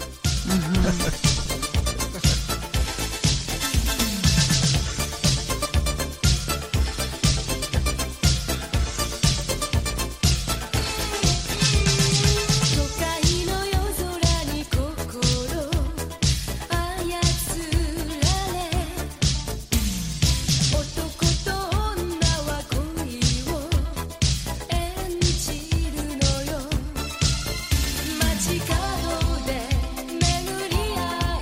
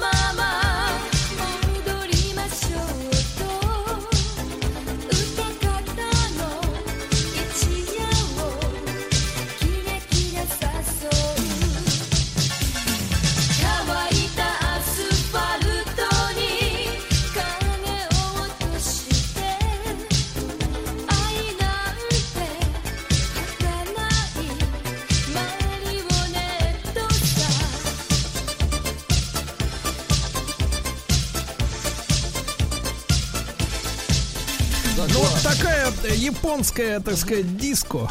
Мы с Владиком решили, что это Валентина Легкоступова на гастролях в Японии. Слушайте, но я бывал в Японии. Не видели там Легкоступова? Я видел там местных женщин. Они, я честно могу сказать, они прекрасны. Они прекрасные, они действительно вот такие чувственные, как вот голос у этой исполнительницы. В общем, в принципе, в этом смысле японским мужчинам можно позавидовать. Повезло. Абсолютно. Знаете, еще такая мысль, что японский язык облагораживает вот эту аранжировку. Она достаточно стандартная. Да, там прям просятся слова «ты» и «я». Если заменить на русский язык, это будет пошлятина. А вот так элегантно. Вот. Нет, Анна, не ты и я, а вы. Давайте, давайте Егорушку тогда обслужим. Да, давно пора. Да, сегодня, кстати, тоже что-то из такого, из старенького на самом деле. Но группа называется Sister Sledge, и вот эта композиция, которая сейчас прозвучит, она в моем понимании ассоциируется только с таким жарким летним знойным днем. Как не сегодня. Как не сегодня, но очень хочется. Скучаете. Прощаюсь, да, прощаюсь. Уже скучаете. Какой-то фанк.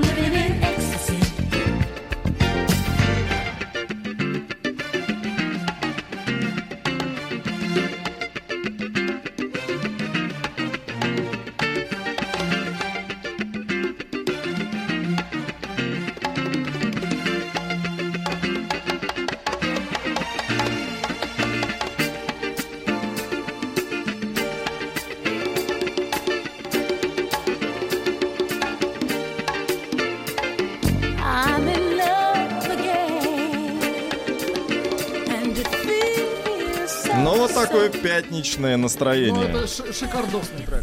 Понятно. Ходит, хочется сладенького, я понимаю. Да, да, так. тортик, тортик. Так, ну что же, Аннушка-то нас порадует. Аннушка сегодня вот сейчас сидит, недоумевает, потому так. что Владик, он просто возглавил комиссию Певцова, так. возглавил ее, он пропитался. Он мне, сказал, он мне просто сказал, Аннушка принесла пинг, вы знаете, это... Претендует надолго. Какой Она еще говорит, пинг? Это нельзя слушать. А, конечно, не розовая женщина. А как же наше название? Глаз народа, понимаете? Глаз народа. Вы себя к народу не причисляете, мы вам такие документы не не дали. Аня, а? Даже почему этот трек? К- это это песня Пинка вместе с мужчиной, так, э, дуэтом. Что за дело для Влади. Это, там текст прекрасный. Это единственная песня. Это моя, Господи. на самом деле, это одна из моих любимых песен. Их не так много, это прям любимая. Я думаю, дайте я уж принесу Пи- любименькое. Анна, да. Я тебе скажу, с каких пор мать троих детей стала г- понимать английский текст прекрасно. А я... Развитая мать троих детей. Развитая. Включите, включите развитую. I let you see the parts of me that weren't all that pretty, and with every touch you fixed them. Now you've been talking in your sleep, oh, oh, things you never say to me, oh, oh, tell me that you've had enough of our love, our love.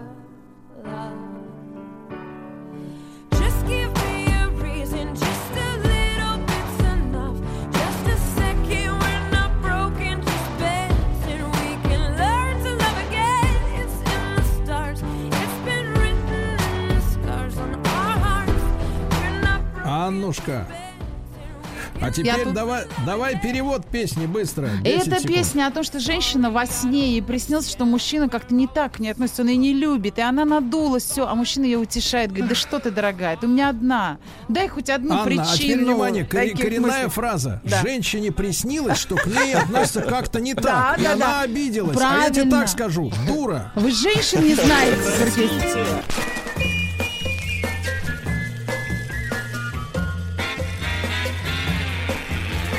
Новая музыкальная я опять скажу. программа. Минуточку, сейчас ты скажешь. Владик, ты слышишь, что вот человек с нами работает столько времени, а красный цвет не различает. Лампочка красная горит, рот на замок. А во-вторых, я тебе сейчас отвечу, то я, что я женщин, не знаю, таких и знать не хочу. Да? Да, вот которые спят, видят там чего-то. Нет, они э, изменяют реальность своей чучью. Преломляют ее, другое. Да, давайте-ка, Владик, Владик вами... принес вам да. джаз. Владик Ой. принес вам женщину прекрасную. Фри? Нет, нет, стандартный классический джаз. Кстати, вопрос к вам, Сергей Валерьевич. Вы любите, когда вот женщина играет на контрабасе? На контрабасе? Знаете, мне сразу контрабас? извращенец из а вы видели джазе, хоть раз джазе такое? Только девушки. Да, да, да. Огромный инструмент э, с, с ваш рост. Вот, и на нем uh-huh. играет женщина. Ну, на виолончели то же самое. Я бы на таком контрабасе это, сыграл. Это австр... Нет, мне больше нравится, когда женщина дует. Ду, кстати, в дуду, кстати, да? Кстати, в, она... в вашу дуду, кстати. Да прекратите. Прекратите ее оттуда. оттуда. Кстати, я шучу. Э- эта девушка умеет играть на флейте, но это, это не пошлость, это факт. Она ну, кроме дуди, контрабаса. Дуди, да, ну, да, вот. Назовут ее Ники Парот. Не пороть, Сергей Валерьевич, Перот. а порот. Перот. Австралийская... Морковка, что ли? Попугай, почему? Австралийская... Не кэрот, а перот. Да что ж ты. В общем, послушайте, немножко джаза. Кстати, это с пластинки две тысячи двадцать первого года, то есть свежак, абсолютно приличный джаз. Не то, что вы вот до этого крутили.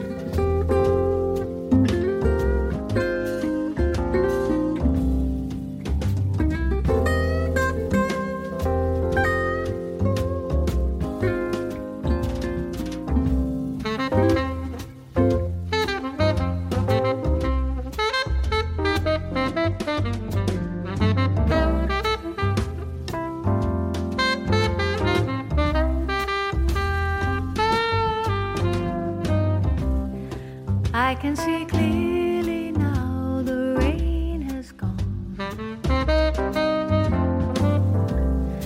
I can see all obstacles in my way. Gone are the dark clouds that had me blind. It's gonna be a bright, bright, sunshiny day.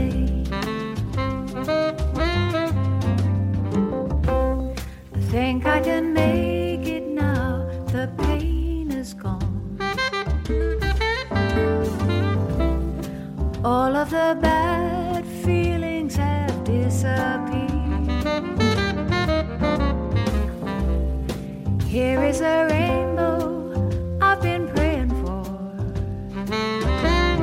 It's gonna be a bright, bright sunshiny day, yes it is. Look all around, there's nothing but blue skies. Look straight ahead, nothing but blue skies.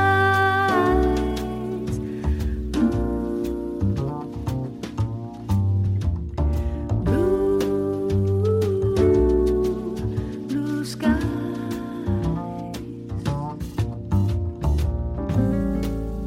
Blue, blue skies.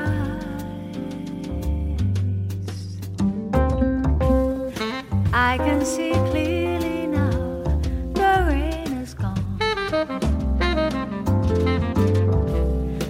I can see all obstacles in my way. Gone are the dark clouds that had me blind. It's gonna be a bright, bright, sunshiny day. It's gonna be a bright, bright, sunshiny day.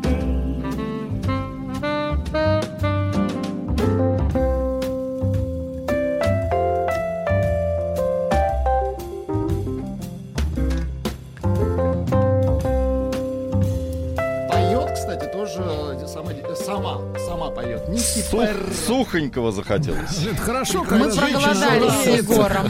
Мы сразу Сама. проголодались. Да, да, не да. так, как вы. Ну, шикарный осенний. А вы же не слышали, альбом. Как я пою? Не дай бог. Вот. Ну дайте еще ну, чуть-чуть послушать. Ну контрабас-то слышите? Шикардосный. Шикардосный. Давай.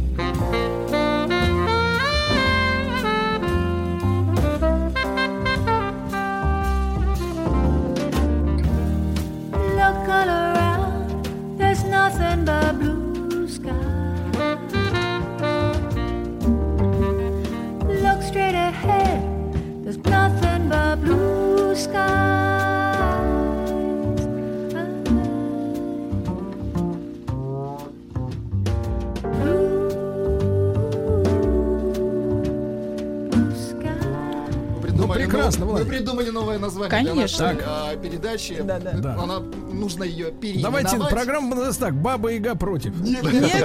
Нет, Сергей Валерьевич, мы ее назовем. Здесь мы решаем. Комиссия создана, вы же почувствовали. Давай так. Росрешение. Точно, точно. Да, Егорушке большое спасибо, как всегда. Как Анна, всегда, пожалуйста. Тебе, да, а Анна, тебе ставим на вид. Не тем думаешь, что о жизни. Второе девочка. Предупреждение. Вот именно. Осталось одно. Судя по всему, это были приступы тревоги. Что? Страха, синдром паники. Могу прописать успокоительное. Эй, взгляни на меня. Я что, на паникюра похож? Ну, так, я похож сразу... на паникера? Стыдиться вам нечего, любой невропатолог. Тебя что, выперли с ветеринарных курсов? У меня был инфаркт. Кардиограмма не подтверждает. Мужчина. Руководство по эксплуатации. Друзья мои, в нашем эфире долгожданная встреча с заслуженным ветеринаром э, галактики Анатолием Яковлевичем Добиным. Толя, доброе утро. Врачевателем. У Толи сегодня немного времени, поэтому в теме «Ложное я», гнев и измена предлагаю сосредоточиться на чем-то одном. Хорошо. Ну и заодно проанонсируем, что в тринадцать тридцать мы встречаемся в телеграм-канале Стиллавин Today, там будет побольше времени. Да, да, там мы поболтаем с вами. Вот, значит, так, значит, напомню, о чем мы говорили в прошлый раз. Мы в прошлый раз начали говорить про ложное я. Давайте сегодня поговорим об этом более подробно. Но сначала давайте немножко обратимся к самым первым этапам нашей жизни в этом мире. Помните, полгода назад, на самом деле даже больше, по-моему, год, мы, мы говорили о матери и младенце. Вспоминаете, было такое? Вот постоянно. Да-да, а постоянно. Да-да-да, и год назад, и два, все о матери и младенце. Так вот, изначально младенец живет в мире собственного всемогущества. Вот я захотел, и все появилось. Захотела, появилось молоко, которое так приятно наполняет тебя теплом изнутри, так разливается. Прям как хороший виски. Но вот. Вы не увлекаетесь. Просто наполняет на все. Такое тепло прям по телу, так хорошо. Вот это если хорошо. Вот, но бывает не очень хорошо. Но это всемогущество, вот я захотела, появилось, работает только если мать адаптируется и подстраивается под потребности младенца.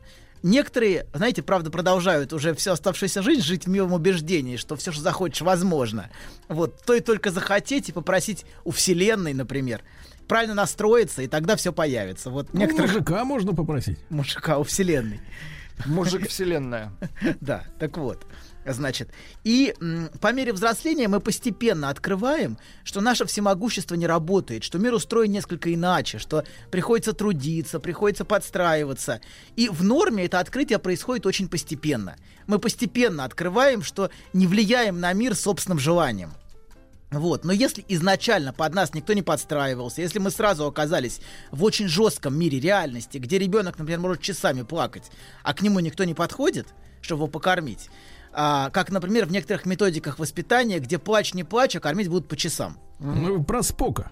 Ну, например, то тогда наше всемогущество и наше желание с самого начала никак не влияет на мир, понимаете, да? Ты хочешь, но мир тебе не отвечает на это сразу а, хорошей грудью. А вот, и... А что? Как еще отвечает мир младенцу? Что вот так сразу? Так, так, продолжим. Хочешь, а оно не появляется никак. Вот. И да. И тогда и мы сталкиваемся с очень, очень рано с очень жесткой, суровой, холодной реальностью, что не появляется. Нет, ну есть третий вариант. Просто пл- плохо просишь. Плохо настроиться, правильно. Короче, нужно адаптироваться. Вот. И проблема в том, что если младенец сразу вынужден очень рано подстраиваться, очень рано адаптироваться, он очень рано должен принимать, что не мир прогнется под него, а угу. с самого начала он должен встроиться. Например, младенец Маугли. Так? Например, да, да, например. И в результате происходит расщепление очень часто. На уровне чувств он ощущает бессилие и беспомощность, и ощущение, что ты никак не влияешь на мир. Вот, это на уровне чувств. А на интеллектуальном уровне а часто наоборот происходит преждевременное развитие у таких детей. Это происходит, когда, ну, когда тебе очень рано или слишком рано нужно адаптироваться и подстраиваться, нужно развивать интеллектуальные функции очень рано. И часто гипертрофированное развитие интеллекта происходит именно в патологической среде, в патологических семьях, где нужно как-то выжить. И нельзя расслабиться, и нельзя довериться. Ты что, сейчас клевещешь на детей, которые в вузах учатся? Нет, не дай бог, ну что? Нет, нет, нет. На них Ах, нет, у них все уда. хорошо. У них, да, у них все хорошо. хорошо. Слишком Уже хорошо. хорошо. Да, такой психоаналитик был, такой Ференце. Еще век назад он приводил пример со снами о мудром младенце, которые бывают у эмоционально... Чуть проиллюстрирую дальше. У эмоционально травмированных людей. Надо быть очень умным, чтобы выжить. Вот чтобы выжить, надо быть очень умным. Надо mm-hmm. всех понимать, надо все себе объяснять. Я могу, вот, например, один сон привести в пример. Давайте в качестве иллюстрации. Так. Молодому человеку снится сон с очень... А, во сне он видит очень маленькое детское израненное тело и, и человека и огромную голову. Mm-hmm. Вот. И этот человек не может нормально ходить на своих ногах. Вот то, что он видит во сне. Вот. И в, в этот момент ему с ужасом приходит в голову, что это он сам и есть. Вот, и он просыпается в этот момент. Вот, это вот был очень умный молодой человек, который с детства демонстрировал самые большие академические успехи, способность к пониманию, но эмоционально он оставался раненым и одиноким ребенком, вот, который чувствовал себя отвергнутым со своей болью, со своим одиночеством, который еще не способен самостоятельно ходить. Понимаете, интеллектуально он гиперразвит, угу. а эмоционально он не способен ходить на своих ногах, который на самом деле очень нуждается в эмоциональной поддержке. Вот. И таким образом внешне он демонстрировал очень адаптивное, интеллектуальное, ложное «я», но на уровне чувств оставался маленьким раненым ребенком, не способным стоять на своих ногах. Вот. Так вот, ложное «я» часто связано с гипертрофированным развитием интеллект- интеллектуальных функций. То есть интеллект развивается очень сильно, но к реальной эмоциональной зрелости это не имеет никакого отношения. То есть, смотрите, если нам нужны Эйнштейны, надо отлучать от груди пораньше. А, нет, нет, не так. А, а, проблема в том, что Эйнштейн может быть социальным дебилом, понимаете, на уровне отношений. Так нам от него только мозги нужны. Ну тогда да, тогда так. Тогда да, тогда да, абсолютно. Да, тогда начинайте издеваться сразу со входа в этот мир. Может, Эйнштейн вырастет, а может и нет. Как получится. Вот, да. Короче говоря, в данном случае интеллект — это инструмент выживания, но не жизни. То есть человек не живет и не наслаждается жизнью, не вкушает жизнь. Потому что, чтобы вкушать жизнь, нужна какая-то эмоциональная зрелость. А здесь скорее такая подстройка под мир. Причем вот этот молодой человек чувствовал, что его мышление ни на секунду не прекращалось. И это очень его изматывало. Он все время думал. Он все время навязчиво о чем-то думал. Вот. И для него существовать значило все время мыслить. И он очень боялся исчезнуть, если он перестанет все время думать. Это страх, страх исчезнуть. Если я перестану все время думать, все время о чем-то мыслить. И он нигде не мог отдаться своим чувствам. Вот, вот еще одна вещь. Неспособность этим чувствам отдаться. Вот, и прочувствовать что-то. Неспособность слышать, я не знаю, там, музыку, наслаждаться отношениями. Вот. Это все связано как раз вот с неспособностью к, к чувственному аспекту отношений с миром. Вот. И он слишком сильно боялся реальных отношений, не, не чисто интеллектуальных, э, а именно реальных. Вот. И с другими людьми. Вот. И с самого начала он чувствовал за себя реального, за того, какой он есть, очень большой стыд. И абсолютно вот то, о чем мы в прошлый раз с вами говорили, что такие люди уверены, что они будут отвергнуты. Такими, uh-huh. какие они есть, они приняты быть не могут. Вот. Это вот первый аспект, который важен. Это то, что при ложном «я» очень часто гипертрофированно развивается ум. Uh-huh. Но за счет всего остального. Все остальное mm-hmm. не развивается, и оно остается детским. То есть эмоционально он остается ребенком. А если наоборот, выдающийся спортсмен? Mm, бывает и наоборот, абсолютно, да. Нет, абсолютно. Не наоборот. Да ты должен говорить обратно. Обратно, согласен. Это мы просто завидуем. Завидуем. Конечно, завидуем. Конечно, зависть. Я слышу. У нас ни того, ни другого. Нет, нет, ни того, ни другого. Нет, хоть что-то. Вот хорошо. Да. Второй важный аспект, о котором сегодня нам нужно поговорить, это то, что о проблемах вот с ранним развитием. Это проблемы, касающиеся взаимности и совместности. Сейчас я поясню. Посмотрите вот на отношения матери и младенца, как мать держит ребенка, как она на него смотрит, они вместе смеются. Вот это вместе, которое возникает, вот этот совместный смех, переглядывание, улыбки, вот такая удивительная сонастройка друг на друга между ними происходит. И вот эта взаимность. И дальше эта взаимность может проявляться в совместной игре, когда они, они оба вовлечены, вот эта вовлеченность совместная. Вот. И из этого на, растет наша способность к легкости в отношениях. Uh-huh. Вот из этой совместности, к игре, способность к живым отношениям. Вот. И к смеху, например, к взаимному смеху. Вот это, это вот взаимный смех, ну, всегда вы чувствуете, что в этом возможность есть. Возможность контактирования. Очень хорошо сказали. Да, очень хорошо. Вот, да, контактеры. Это называется идти на контакт. Контактеры, я понимаю, да. Так вот, но некоторые родители, к сожалению, совершенно не способны к совместности. Есть такие родители. И их реакции на ребенка совершенно неживые. Такие замороженные родители. Или есть, например, депрессивная мать. Она просто не способна дать ребенку то, в чем он так нуждается, понимаете? Да, она не может дать ему живую эмоциональную реакцию. Вот. И она, а, она не способна разделять его эмоции, она не способна его слышать. А вот. И в результате ребенок остается совершенно один в своих переживаниях. Понимаете, он не чувствует, что его слышат, он не чувствует, что его понимают, он не чувствует, что его чувства разделяют. То есть как будто у него такая стена рядом с ним, а не, а не другой человек. И он не чувствует, что его переживания, в принципе, кто-то способен разделить в будущем. А если скандальчик раз... устроить? А скандальчик, это, кстати, некоторые устраивают, да чтобы... Что? То есть это как раз может, может пойти вас... на контакт. Да? Абсолютно. И это очень сильный контакт. Вот вас вовлекают в этот контакт. Полный контакт. Абсолютно. Так, но что из вас душу уже вытряхнули, понимаете, да? Но контакт есть. И вот некоторые постоянно устраивают скандалы, вы очень точно это подметили, а вот а, особенно к этому склонны некоторые женщины, почему-то уж, не знаю почему, но... Так. Потому что вы сексист, вот поэтому они склонны. Хорошо, ладно. Да, но устроить скандалы — это часто вовлечь в очень интенсивные эмоциональные переживания, вот, а, да, в которых, например, могу не быть с, с ее матерью. Вот. Так вот, значит, мы, мы говорим о том, что ее реакции неживые, так, такой матери неживые реакции. И она не способна эти чувства разделять у ребенка. Он, он остается совершенно один. Вот. И это приводит к очень глубокому ощущению внутреннего одиночества. Uh-huh. Вот. При этом он очень нуждается в близости, но скрывает эту потребность за маской ложного «я». То есть он адаптируется вот к этой холодной среде. Но на самом деле внутри есть огромная потребность в близости. Вот. Совершенно неудовлетворимая. Вот. И а, я вам приводил пример, помните, какое-то время назад, пару передач назад, пример девушки, чья депрессивная мать все время спала. Но это было пару месяцев назад уже. Я понимаю. Ну, то есть мы об этом уже ну, не помним. Да, так, хорошо, как, спала. Как у, как у хомячка память, да, я понимаю. Хорошо. А вы зачем это помните? Вот меня это смущает. Чтобы проиллюстрировать. Нет, чтобы получить удовольствие. Тихо, тихо, тихо. Превосходство хочешь? Ну, хватит, нет. Так, ну хорошо, спала. Эта девочка, девочка, значит, была в отношениях с матерью, где мать все время спала. И не было никакого контакта. И эта девочка постоянно ощущала, что никакой совместности и взаимности нет. А есть ужасное внутреннее одиночество. То есть она постоянно ждет, что мама будет с ней контактировать, а мама все время избегает этого. Под предлогом того, что она устала и хочет спать. И эта девочка постоянно читала книжки. Интеллектуально она была очень развитой. Даже, может быть, слишком развитой. Но эмоционально она была очень голодной поблизости. И по контакту, по совместности. Вот. И она ощущала себя нежеланной. Ты же ненасытная, что ли, была? Абсолютно. Но ее не кормили. Если бы, если бы вас так не кормили, друг мой, вы бы вас тоже же были. Не было здесь. Да, абсолютно.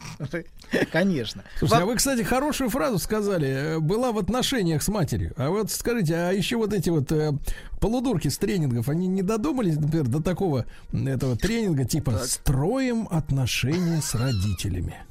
Да задумались, конечно, ну что. Вот как вот, как вот, знаете, они строят отношения с мужиком, строят семью, а вот почему бы не выстроить отношения с родителями? С этим тоже строят, все время что-то строят. Вот, да, и, и себя строят. Ладно, давайте, поехали. Значит, она ощущала себя нежеланной и неинтересной, эта девочка. И многим девочкам очень, кстати, не хватает, не хватало в детстве совместности и близости с матерью. Очень многим девочкам не хватало вот этого контакта. Вы даже не понимаете, насколько многим. Mm-hmm. Вот, э, да. Их матери все время были чем-то заняты, но не ими. Они могут быть заняты работой, могли быть заняты личной жизнью, могли быть заняты в принципе чем угодно, но не своим ребенком. Вот. Да, личная жизнь, кстати, реже. Чаще всего работой там или чем-то таким. Если матери хорошая личная жизнь, это в принципе неплохо для ребенка глобально. Вот. Да. А, Я а... тебе сейчас, доча, расскажу. У меня сегодня такое было. Нет, нет, не надо вот эти. А она такая, да, мама, слушаю с интересом. Есть так, такие... так, так, а ты ему, а он тебе, а ты, есть а ты, такие, ох, ты здорово. А фотографии здорово. Есть? Я тебе про твоего папашу расскажу сейчас такое. Это вот это не, это я не про это имел в виду. Я имел в виду ощущение внутренней удовлетворенности от жизни. Если у матери есть, это прекрасно. Это дает и, жи- и дочери ощущение если радости мама жизни. Счастлива, грубо говоря. А если мама несчастна, это большой груз для дочери, кстати. И неудовлетворенность. Короче говоря, значит, вернемся. У этой девочки любая попытка поиграть с матерью встречали, как правило, отказ. Мать не, не шла с ней на контакт. И такие девушки часто в отношениях с мужчиной ищут именно этой взаимности, которой так не хватало с матерью. И ощущение собственной желанности. Погодите, чтобы... погодите, а подождите, тихо. Две минуты, две минуты. С ней будут играть, да. Чтобы они могли что-то вместе разделить. Чтобы она чувствовала себя желанной. И для этой девушки, например, сексуальные отношения с мужчинами стали заменять такую взаимность. Mm. Вот. Больше нигде она не могла проявлять свои реальные чувства. А заодно в ее сексуальных отношениях выражалась вся та ярость и злость, которую она испытывала изначально по отношению к отсутствующей матери. То есть uh-huh. это единственный канал выражения своего гнева, который у нее был. Вот. И сексуальность стала для нее единственным доступным каналом выражения вот этих всех необузданных чувств ярости, гнева, которые переполняли ее и с которыми она не в состоянии была справиться. То есть такой панамский канал, да? Абсолютно, да. Да, и всех тех чувств, о которых она до терапии не была в состоянии говорить, а только выражать через яростные сексуальные отношения. И вот очень часто яростные сексуальные отношения это яростный вообще... наш отряд. Да-да-да-да-да. Вот очень часто это не про а, секс, а это про огромную душевную боль. То есть очень часто вот эти самые... А, да, вот именно так выражается душевная боль у очень многих... А... То есть если женщина пассивна, то у нее ничего не болит, да? Неправда, нет. Может быть, тоже, может тоже болеть.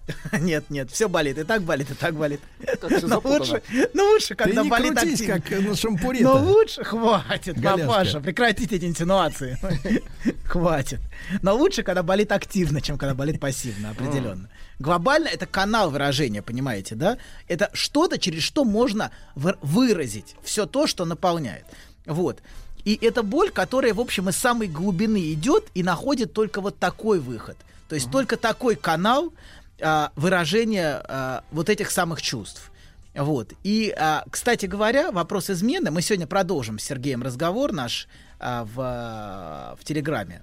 В прошлый раз у нас было про женскую измену. Сегодня мы тоже про пять, опять да, обсуждаем фильм «Широко закрытыми глазами». Вот. И, кстати, вот вопрос измены у женщин — это часто вопрос боли. Это не, не столько вопрос удовольствия. Очень часто это вопрос выражения собственной боли, которая ее наполняет. Не всегда. Иногда это плохие девочки, очень плохие. Иногда, иногда это просто аттракцион, да? Да, невиданный, невиданный щедрости. Да, но часто, часто это вопрос боли. И часто это вопрос того, что она задыхается, что ей плохо, и что она не может по-другому выразить своих чувств. Вот, да, мы сегодня... Такой язык, да? Язык, да, язык разговора абсолютно о своих чувствах, о своих переживаниях вне речи. Понимаете, очень часто люди не могут говорить. И если они могут начать говорить об этих чувствах, а, да, сила давления и сила интенсивности вот этой боли, она снижается. Вот. А некоторые не могут говорить. И вот когда мы видим очень много, очень, очень много вот такого, очень ярости, боли, страсти вот в этой области, очень часто это именно про боль. А, это когда, когда, например, а, душевная боль заменяется физической болью. Uh-huh. Очень часто а, люди ищут способ сместить акцент с душевной боли, которая постоянно болит. И когда физическая боль причиняется, это снижает, снижает уровень, уровень боли внутри эмоциональной. Вот. И да, мы в следующий раз, давайте задание дадим на следующий раз, мы в следующий раз будем обсуждать фильм «Осенняя соната». Вот, мы поговорим. Погодите, доктор. Да. Ну, чего вы скачете по темам? Мы еще с вами «Осенний марафон» не посмотрели. Хорошо, хорошо. Расскажите про свой сон. Я сплю крепким сном. Слышу плач младенца. Иду к холодильнику, чтобы достать молока. Несу ребенку молоко. А оно черное, Бен. Скажи, что это значит? Только без грязи про мою мамашу. Мужчина. Руководство по эксплуатации.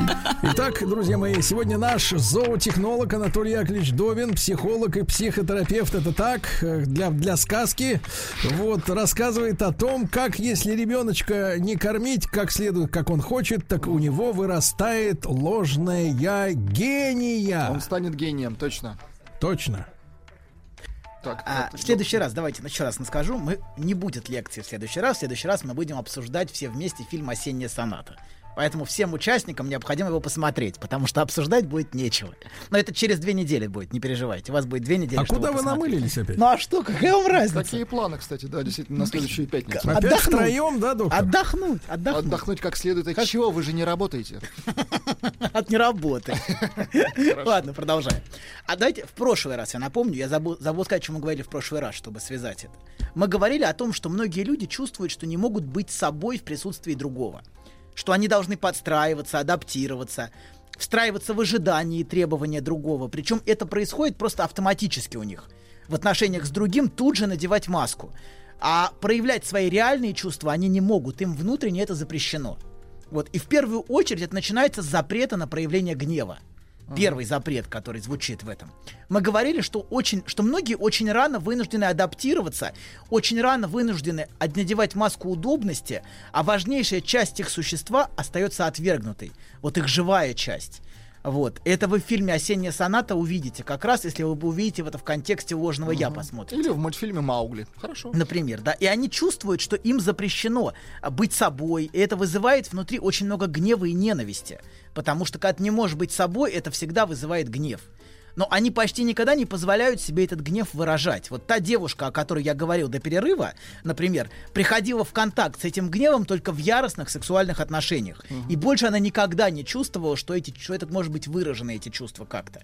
Так вот, она всегда была такая спокойная, сдержанная, понимающая, очень вежливая. А вот в, там, в проявлениях своих, да, там. Это была ярость. Угу. Вот. Я в прошлый раз говорил вам про фильм «Реквием», помните? Uh-huh. Это фильм о том, как раз про то, как... Доктор... Отхлебнул. Про то, про фильм как раз про гнев, который... Сколько звуков, а? Про гнев, который... В хлеву так вот очень, так сказать, хорошо так озвучено все. Хорошо. Это фильм про гнев, который отщеплен. Вот uh-huh. фильм «Реквием», который запрещен и подавлен. Там очень хорошо видно, что те бесы, которые из главной героини изгоняются, это, собственно, ее ненависть к холодной и тиранической матери. Вот вы посмотрите, это прекрасный фильм, и он по реальным событиям снят. Вот. Но она не позволяет себе ощущать этот гнев как собственный, понимаете? Это не я, это бесы во мне. Uh-huh. То есть бесы — это ее отщепленный гнев, который она не чувствует как свой собственный, который она не принимает как собственный. Когда вам говорят, что важно выражать свой гнев, мы постоянно это слышим, правда? Что нужно выражать свой гнев. Это не совсем точно, я думаю. Проблема в том, что на самом деле важно, чтобы гнев был субъективирован. Сейчас я поясню, что это значит. Например, мужчину может накрывать от гнева, просто крыть от гнева. он может орать, а, что в приступах ярости совершенно не контролируя себя. И нельзя сказать, что он свой гнев не выражает, правильно? Он еще как выражает свой гнев. Но еще, значит, но здесь скорее, понимаете, что-то из него прорывается. Этот гнев ощущается им как что-то чуждое, а, а не как его собственные чувства, понимаете? Он не ощущает это как собственный гнев. Это ш... его накрывает, меня накрыло. И вот как, как в этой девушке бесы из нее прорываются, понимаете, да? Вот. И этот гнев не ощущается им как собственный. Он потом чувствует раскаяние. Он не понимает, что из него прорвалось. Он... Ему стыдно за свои проявления. Вот. Также вот в этом фильме. Эти бесы орут на мать, а я-то очень люблю мамочку, понимаете? Она-то ее любит. На самом деле. Да, она... Вот... И вот это расщепление. Это не мой гнев, как будто, а это что-то чуждое. Вот. И таким образом этот гнев — это что-то отщепленное от моего «я». От этого вежливого, удобного, ложного «я», которое предъявляется. Такое все вежливое, такое все хорошее, такое все правильное. И многие чувствуют, что внутри них есть что-то неприемлемое, невыносимое, что не может быть принято, что всегда будет отвергнуто. Вот они так ощущают это, что вот есть часть моего существа, которую никогда я не смогу выразить. Вот, и мы говорили, что эти люди очень боятся отвержения. Они боятся, что если будут проявлять этот аспект себя, если они будут выражать себя, если они будут показывать, кто они есть и как они себя чувствуют, они навсегда останутся одни. Вот то, чего они боятся. И они боятся, что не смогут пережить отвержение, если начнут хоть как-то выражать вот это все, что есть внутри них. И иногда, понимаете, очень важно пережить утрату. И очень важно позволить себе пойти на риск утраты и обнаружить, что катастрофа не случилась, понимаете, да? Mm-hmm. Иногда важно, а, важно это как-то выразить. Mm-hmm. Важно, ну, и важно, иногда важно рисковать. Не всегда, но иногда важно позволить себе хоть немножко быть собой. Ну, даже если человек уйдет, просто сказать «докатись». К черту. Зато тебе легче. Но проблема в том, что ты тогда всегда будешь жить в страхе, что другой уйдет. Понимаете, в чем проблема? Проблема в том, что человек все время живет каждый раз в этом страхе. И иногда этот страх важно преодолеть и пойти на риск, и, может быть, другой не уйдет. Значит, можно, важно открыть, что ты смог без другого. Что, и тогда, может быть, отношения начнут строиться по-другому, без uh-huh. парализующего страха утраты, без обрывания телефонов, что другой не отвечает, значит, меня бросил тут же. Uh-huh. Это же все огромный страх, что тебя бросят, что о тебе что-то узнали такое и от тебя отвернулись. Когда, например, ты начинаешь бесконечно названивать в страхе, что тебя все бросили. Это многие это делают. И без страха отвержения гораздо легче быть собой, говорить, что ты чувствуешь, проявлять себя. Вот. То есть, доктор, послать надо первым успеть. Нет, не надо посылать. Нет, нет, не надо посылать. Но надо важно, важно позволить себе быть а отвергнутым. И, да, не нервничать, абсолютно. Не нервничайте, да, Сергей? Да, да, да. Вот. А иногда...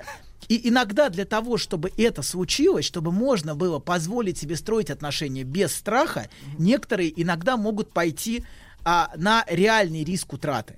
Я вам чуть вот после, после перерыва, сейчас будет маленький перерыв, я вам зарисовку одну приведу.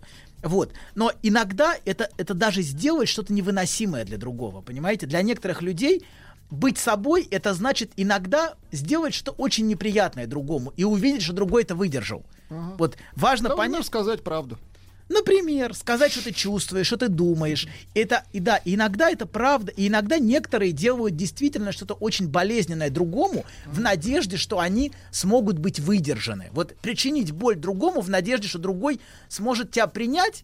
Вот. Mm-hmm. То есть и... это тренер такой, да? Абсолютно. Мы ищем другого, мы mm-hmm. ищем другого, который нас выдержит. На самом деле нам очень важно иметь другого, который сможет нас вынести mm-hmm. и сможет нас принять. Женщины так себя ведут. Они говорят, я хочу встретить мужчину, который был бы сильнее меня, а я очень сильная женщина. Ну... У вас одна линия есть. Извините, я верю, я верю в своей ориентации. Поэт, поэт одного стиха. Удивительно. Какой мерзкий смех, а? Гнусный, гнусный и подлый. Послушайте, я когда думаю о том, что вы будете делать три недели вместе с там с какими-то вот этими девицами, Сергею становится неприятно. Вот именно. Знаешь, забавно, вот выложил тебе все. И вроде как полегчало. Нет, серьезно. Будто сбросил тяжесть. Молодец. Я... А вы... Док, спасибо. Мужчина. Руководство по эксплуатации. скажите, пожалуйста, а вы вот эти ваши путешествия втроем оплачиваете? Хватит, хватит гнусные фантазии ваши. Нет, или заставляете женщин раскошелиться. Бесконечные фантазии. Раскошелиться. Фантазия Сергея. Богат, это мое богатство. Не перевозбудитесь, друг мой, не перевозбудитесь. Значит, продолжаем. Значит, я, давайте для иллюстрации приведу вот очень странную, я бы даже сказал, несколько дикую историю из жизни моих хороших друзей. Будьте любезны. Да. То есть это ваша история? У вас не моя, не, не моя, это хватит. Нет, не моя, друзья мои хорошие. Ну, конечно, так все говорят. Я уже не могу рассказывать, как гнусно. Нет, не моя. Давай, давай, давай историю. Короче, эта история иллюстрирует попытку, уж очень радикальную попытку девушки быть собой. Как раз. Эта девушка, сама того не осознавая, подошла именно к границе утраты, чтобы иметь возможность быть собой в отношениях. Вот, давайте, история такая. Девушка встретила первого парня, которого, как она чувствовала, что он ее по-настоящему принимал. То есть вот она чувствовала, что это тот, а, а, это первое отношение в ее жизни, где она действительно чувствовала, что ее по-настоящему и целиком принимают. И она почувствовала, что уже готова связать себя узами брака с ним. Воспринимают. Ну, воспринимают, да. Принимают в полиции, да, так. Угу. Хорошо. Но тут... Слушай, Владик, ему виднее. Но тут, да, да, да. Но тут происходит странное. Видите, все хорошо, казалось бы, все прекрасно. Тут происходит странное. У нее появляется параллельный короткий роман. Вот, в общем-то, в общем-то, с первым встречным. В общем-то, с первым встречным, да-да. И дальше она все это, еще более дикая, а дальше она все это рассказывает своему парню, которого она при этом безумно боится потерять. Uh-huh. Вот, да. Причем она знает, что это единственное, что он не может выдержать и простить ей измену. Что он может простить ей все, кроме измены. Но она делает именно то, что он не может выдержать. Понимаете, uh-huh. да? А, и, а, да, но именно это она совершает по, по отношению к человеку, которого она безусловно любит. Абсолютно, вот это точно. И она рассказывает ему об этом. Зачем она это делает? Uh-huh. Как сказал Сергей, да потому что он тварь. Нет, не так. А на самом деле. Прав, старикашка. Так, а на самом деле. Гнусный доктор. Нет, не так. Она сама того не осознавая ищет принятие себя такой, какая она есть. Внутри. Погодите, погодите, это называется безволие. Такой ужасный, какой она себя внутри ощущает. И у нее есть очень маленькая надежда, что он все-таки выдержит и не отвернется от нее. Что он останется, да. Это ее способ заявить о существовании в себе чего-то неприемлемого, отвергнутого и очень яростного. Но что-то, что является важнейшей частью ее самой. Это выражение неприемлемого желания, гнева, который всегда был с ней, и который она уверена, что никто не выдержит.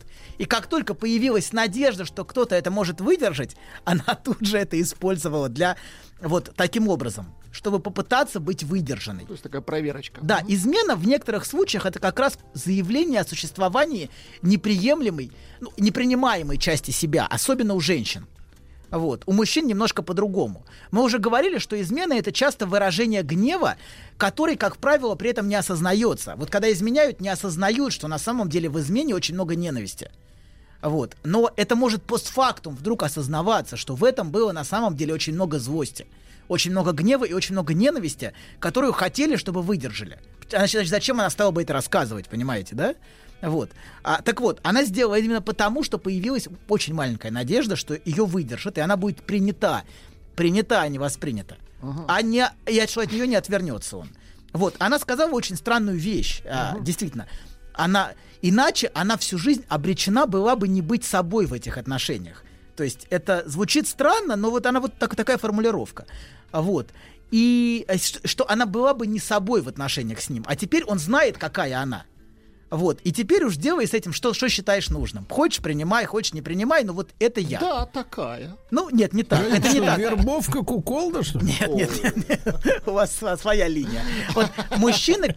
Мужчины это в линии перверсии. Понимаете, если у мужчин это... Женщина не хочет этой перверсии. Она хочет, чтобы ее приняли. А мужчины этим наслаждаться начинают вот некоторые. Понимаете, да? И это совсем не то, что ищет женщина. Вот, совсем не то. Ну и зря. Да. Хуже, хватит. Какая грязь. Грязь. Так вот, по, значит, то есть не поступив так и не заявив об этой части себя, она говорит, я бы никогда по-настоящему не поверила, что могу быть любима. Вот когда я могу, что я могу быть любима, а такой ужасный. А чем кончилась эта драма? Давайте ушел, товарищ. Ну, какая вы очень любопытная. Ну, очень а как? Оставь... Не, хорошо, история. В большинстве случаев такой заканчивается плохо. Давайте так, в большинстве и случаев. Про, и по делам. Да, в большинстве. Но Опа. иногда, иногда в одном из девяноста девяти случаев угу. все-таки угу. А бывает, что мужчина может выдержать и не превратить это в собственную, и не быть это в собственной перверсии, понимаете, да? Не, не, не ради удовольствия, Сергей. Да, вот, вот не эти гнусные, это еще хуже, понимаете, да, чем уйти. Это вот это. Расскажи мне подробности, давай. Вот. Да, она совсем не для этого это делает, понимаете, да? Вот. И, а, да, и, хотя справедливости ради, в общем, для мужчины вещь очень сложная, простить измену. И на, ну, в большинстве случаев почти невозможная. Для мужчины, по крайней uh-huh. мере, вот не для, не для того, кто, для кого это перверсия и извращение, а для того, кто, вот, а, кто действительно любит женщину, ему это сложно. Вот. Но для нее это был такой способ, а, который я бы никому не рекомендовал, откровенно uh-huh. говоря. Отказаться от своего ложного «я» и быть в отношениях с человеком, который она по-настоящему любила, быть собой. Вот это для нее, ну, глобально, конечно, это не вариант. Ну, это жесткая проверка, это да. жесткая попытка uh-huh. другого заставить выдержать себя. То есть, если я знаю, что он может выдержать меня, значит, я знаю, что я могу быть любима. То есть, как бы бессознательно в этом есть попытка а, как бы быть принятой. Но вот угу. таким очень жестким а, и очень болезненным. Это ее попытка почувствовать, что он по-настоящему ее любит. Как это ни странно, как это не дико звучит, а это действительно немножко дикая история глобально. Вот. Надо Но... говорить так, дико. Дико. Как это дико. Да. Док... Вот как-то У доктора так. ничего не осталось, кстати. Да, все, я закончил. Я пошел. Я, нет, я про напиток. Ребята, все, нет, я закончил. Нет, я не пошел. Послушайте. Значит, Анатолий, перед тем, как вы отчалите опять со своими двумя сопровожатыми. Да что же у вас фантазии-то какие бурные, папаша. Абсолютно, да. А вы рассказываете, что поделились, да? Ладно.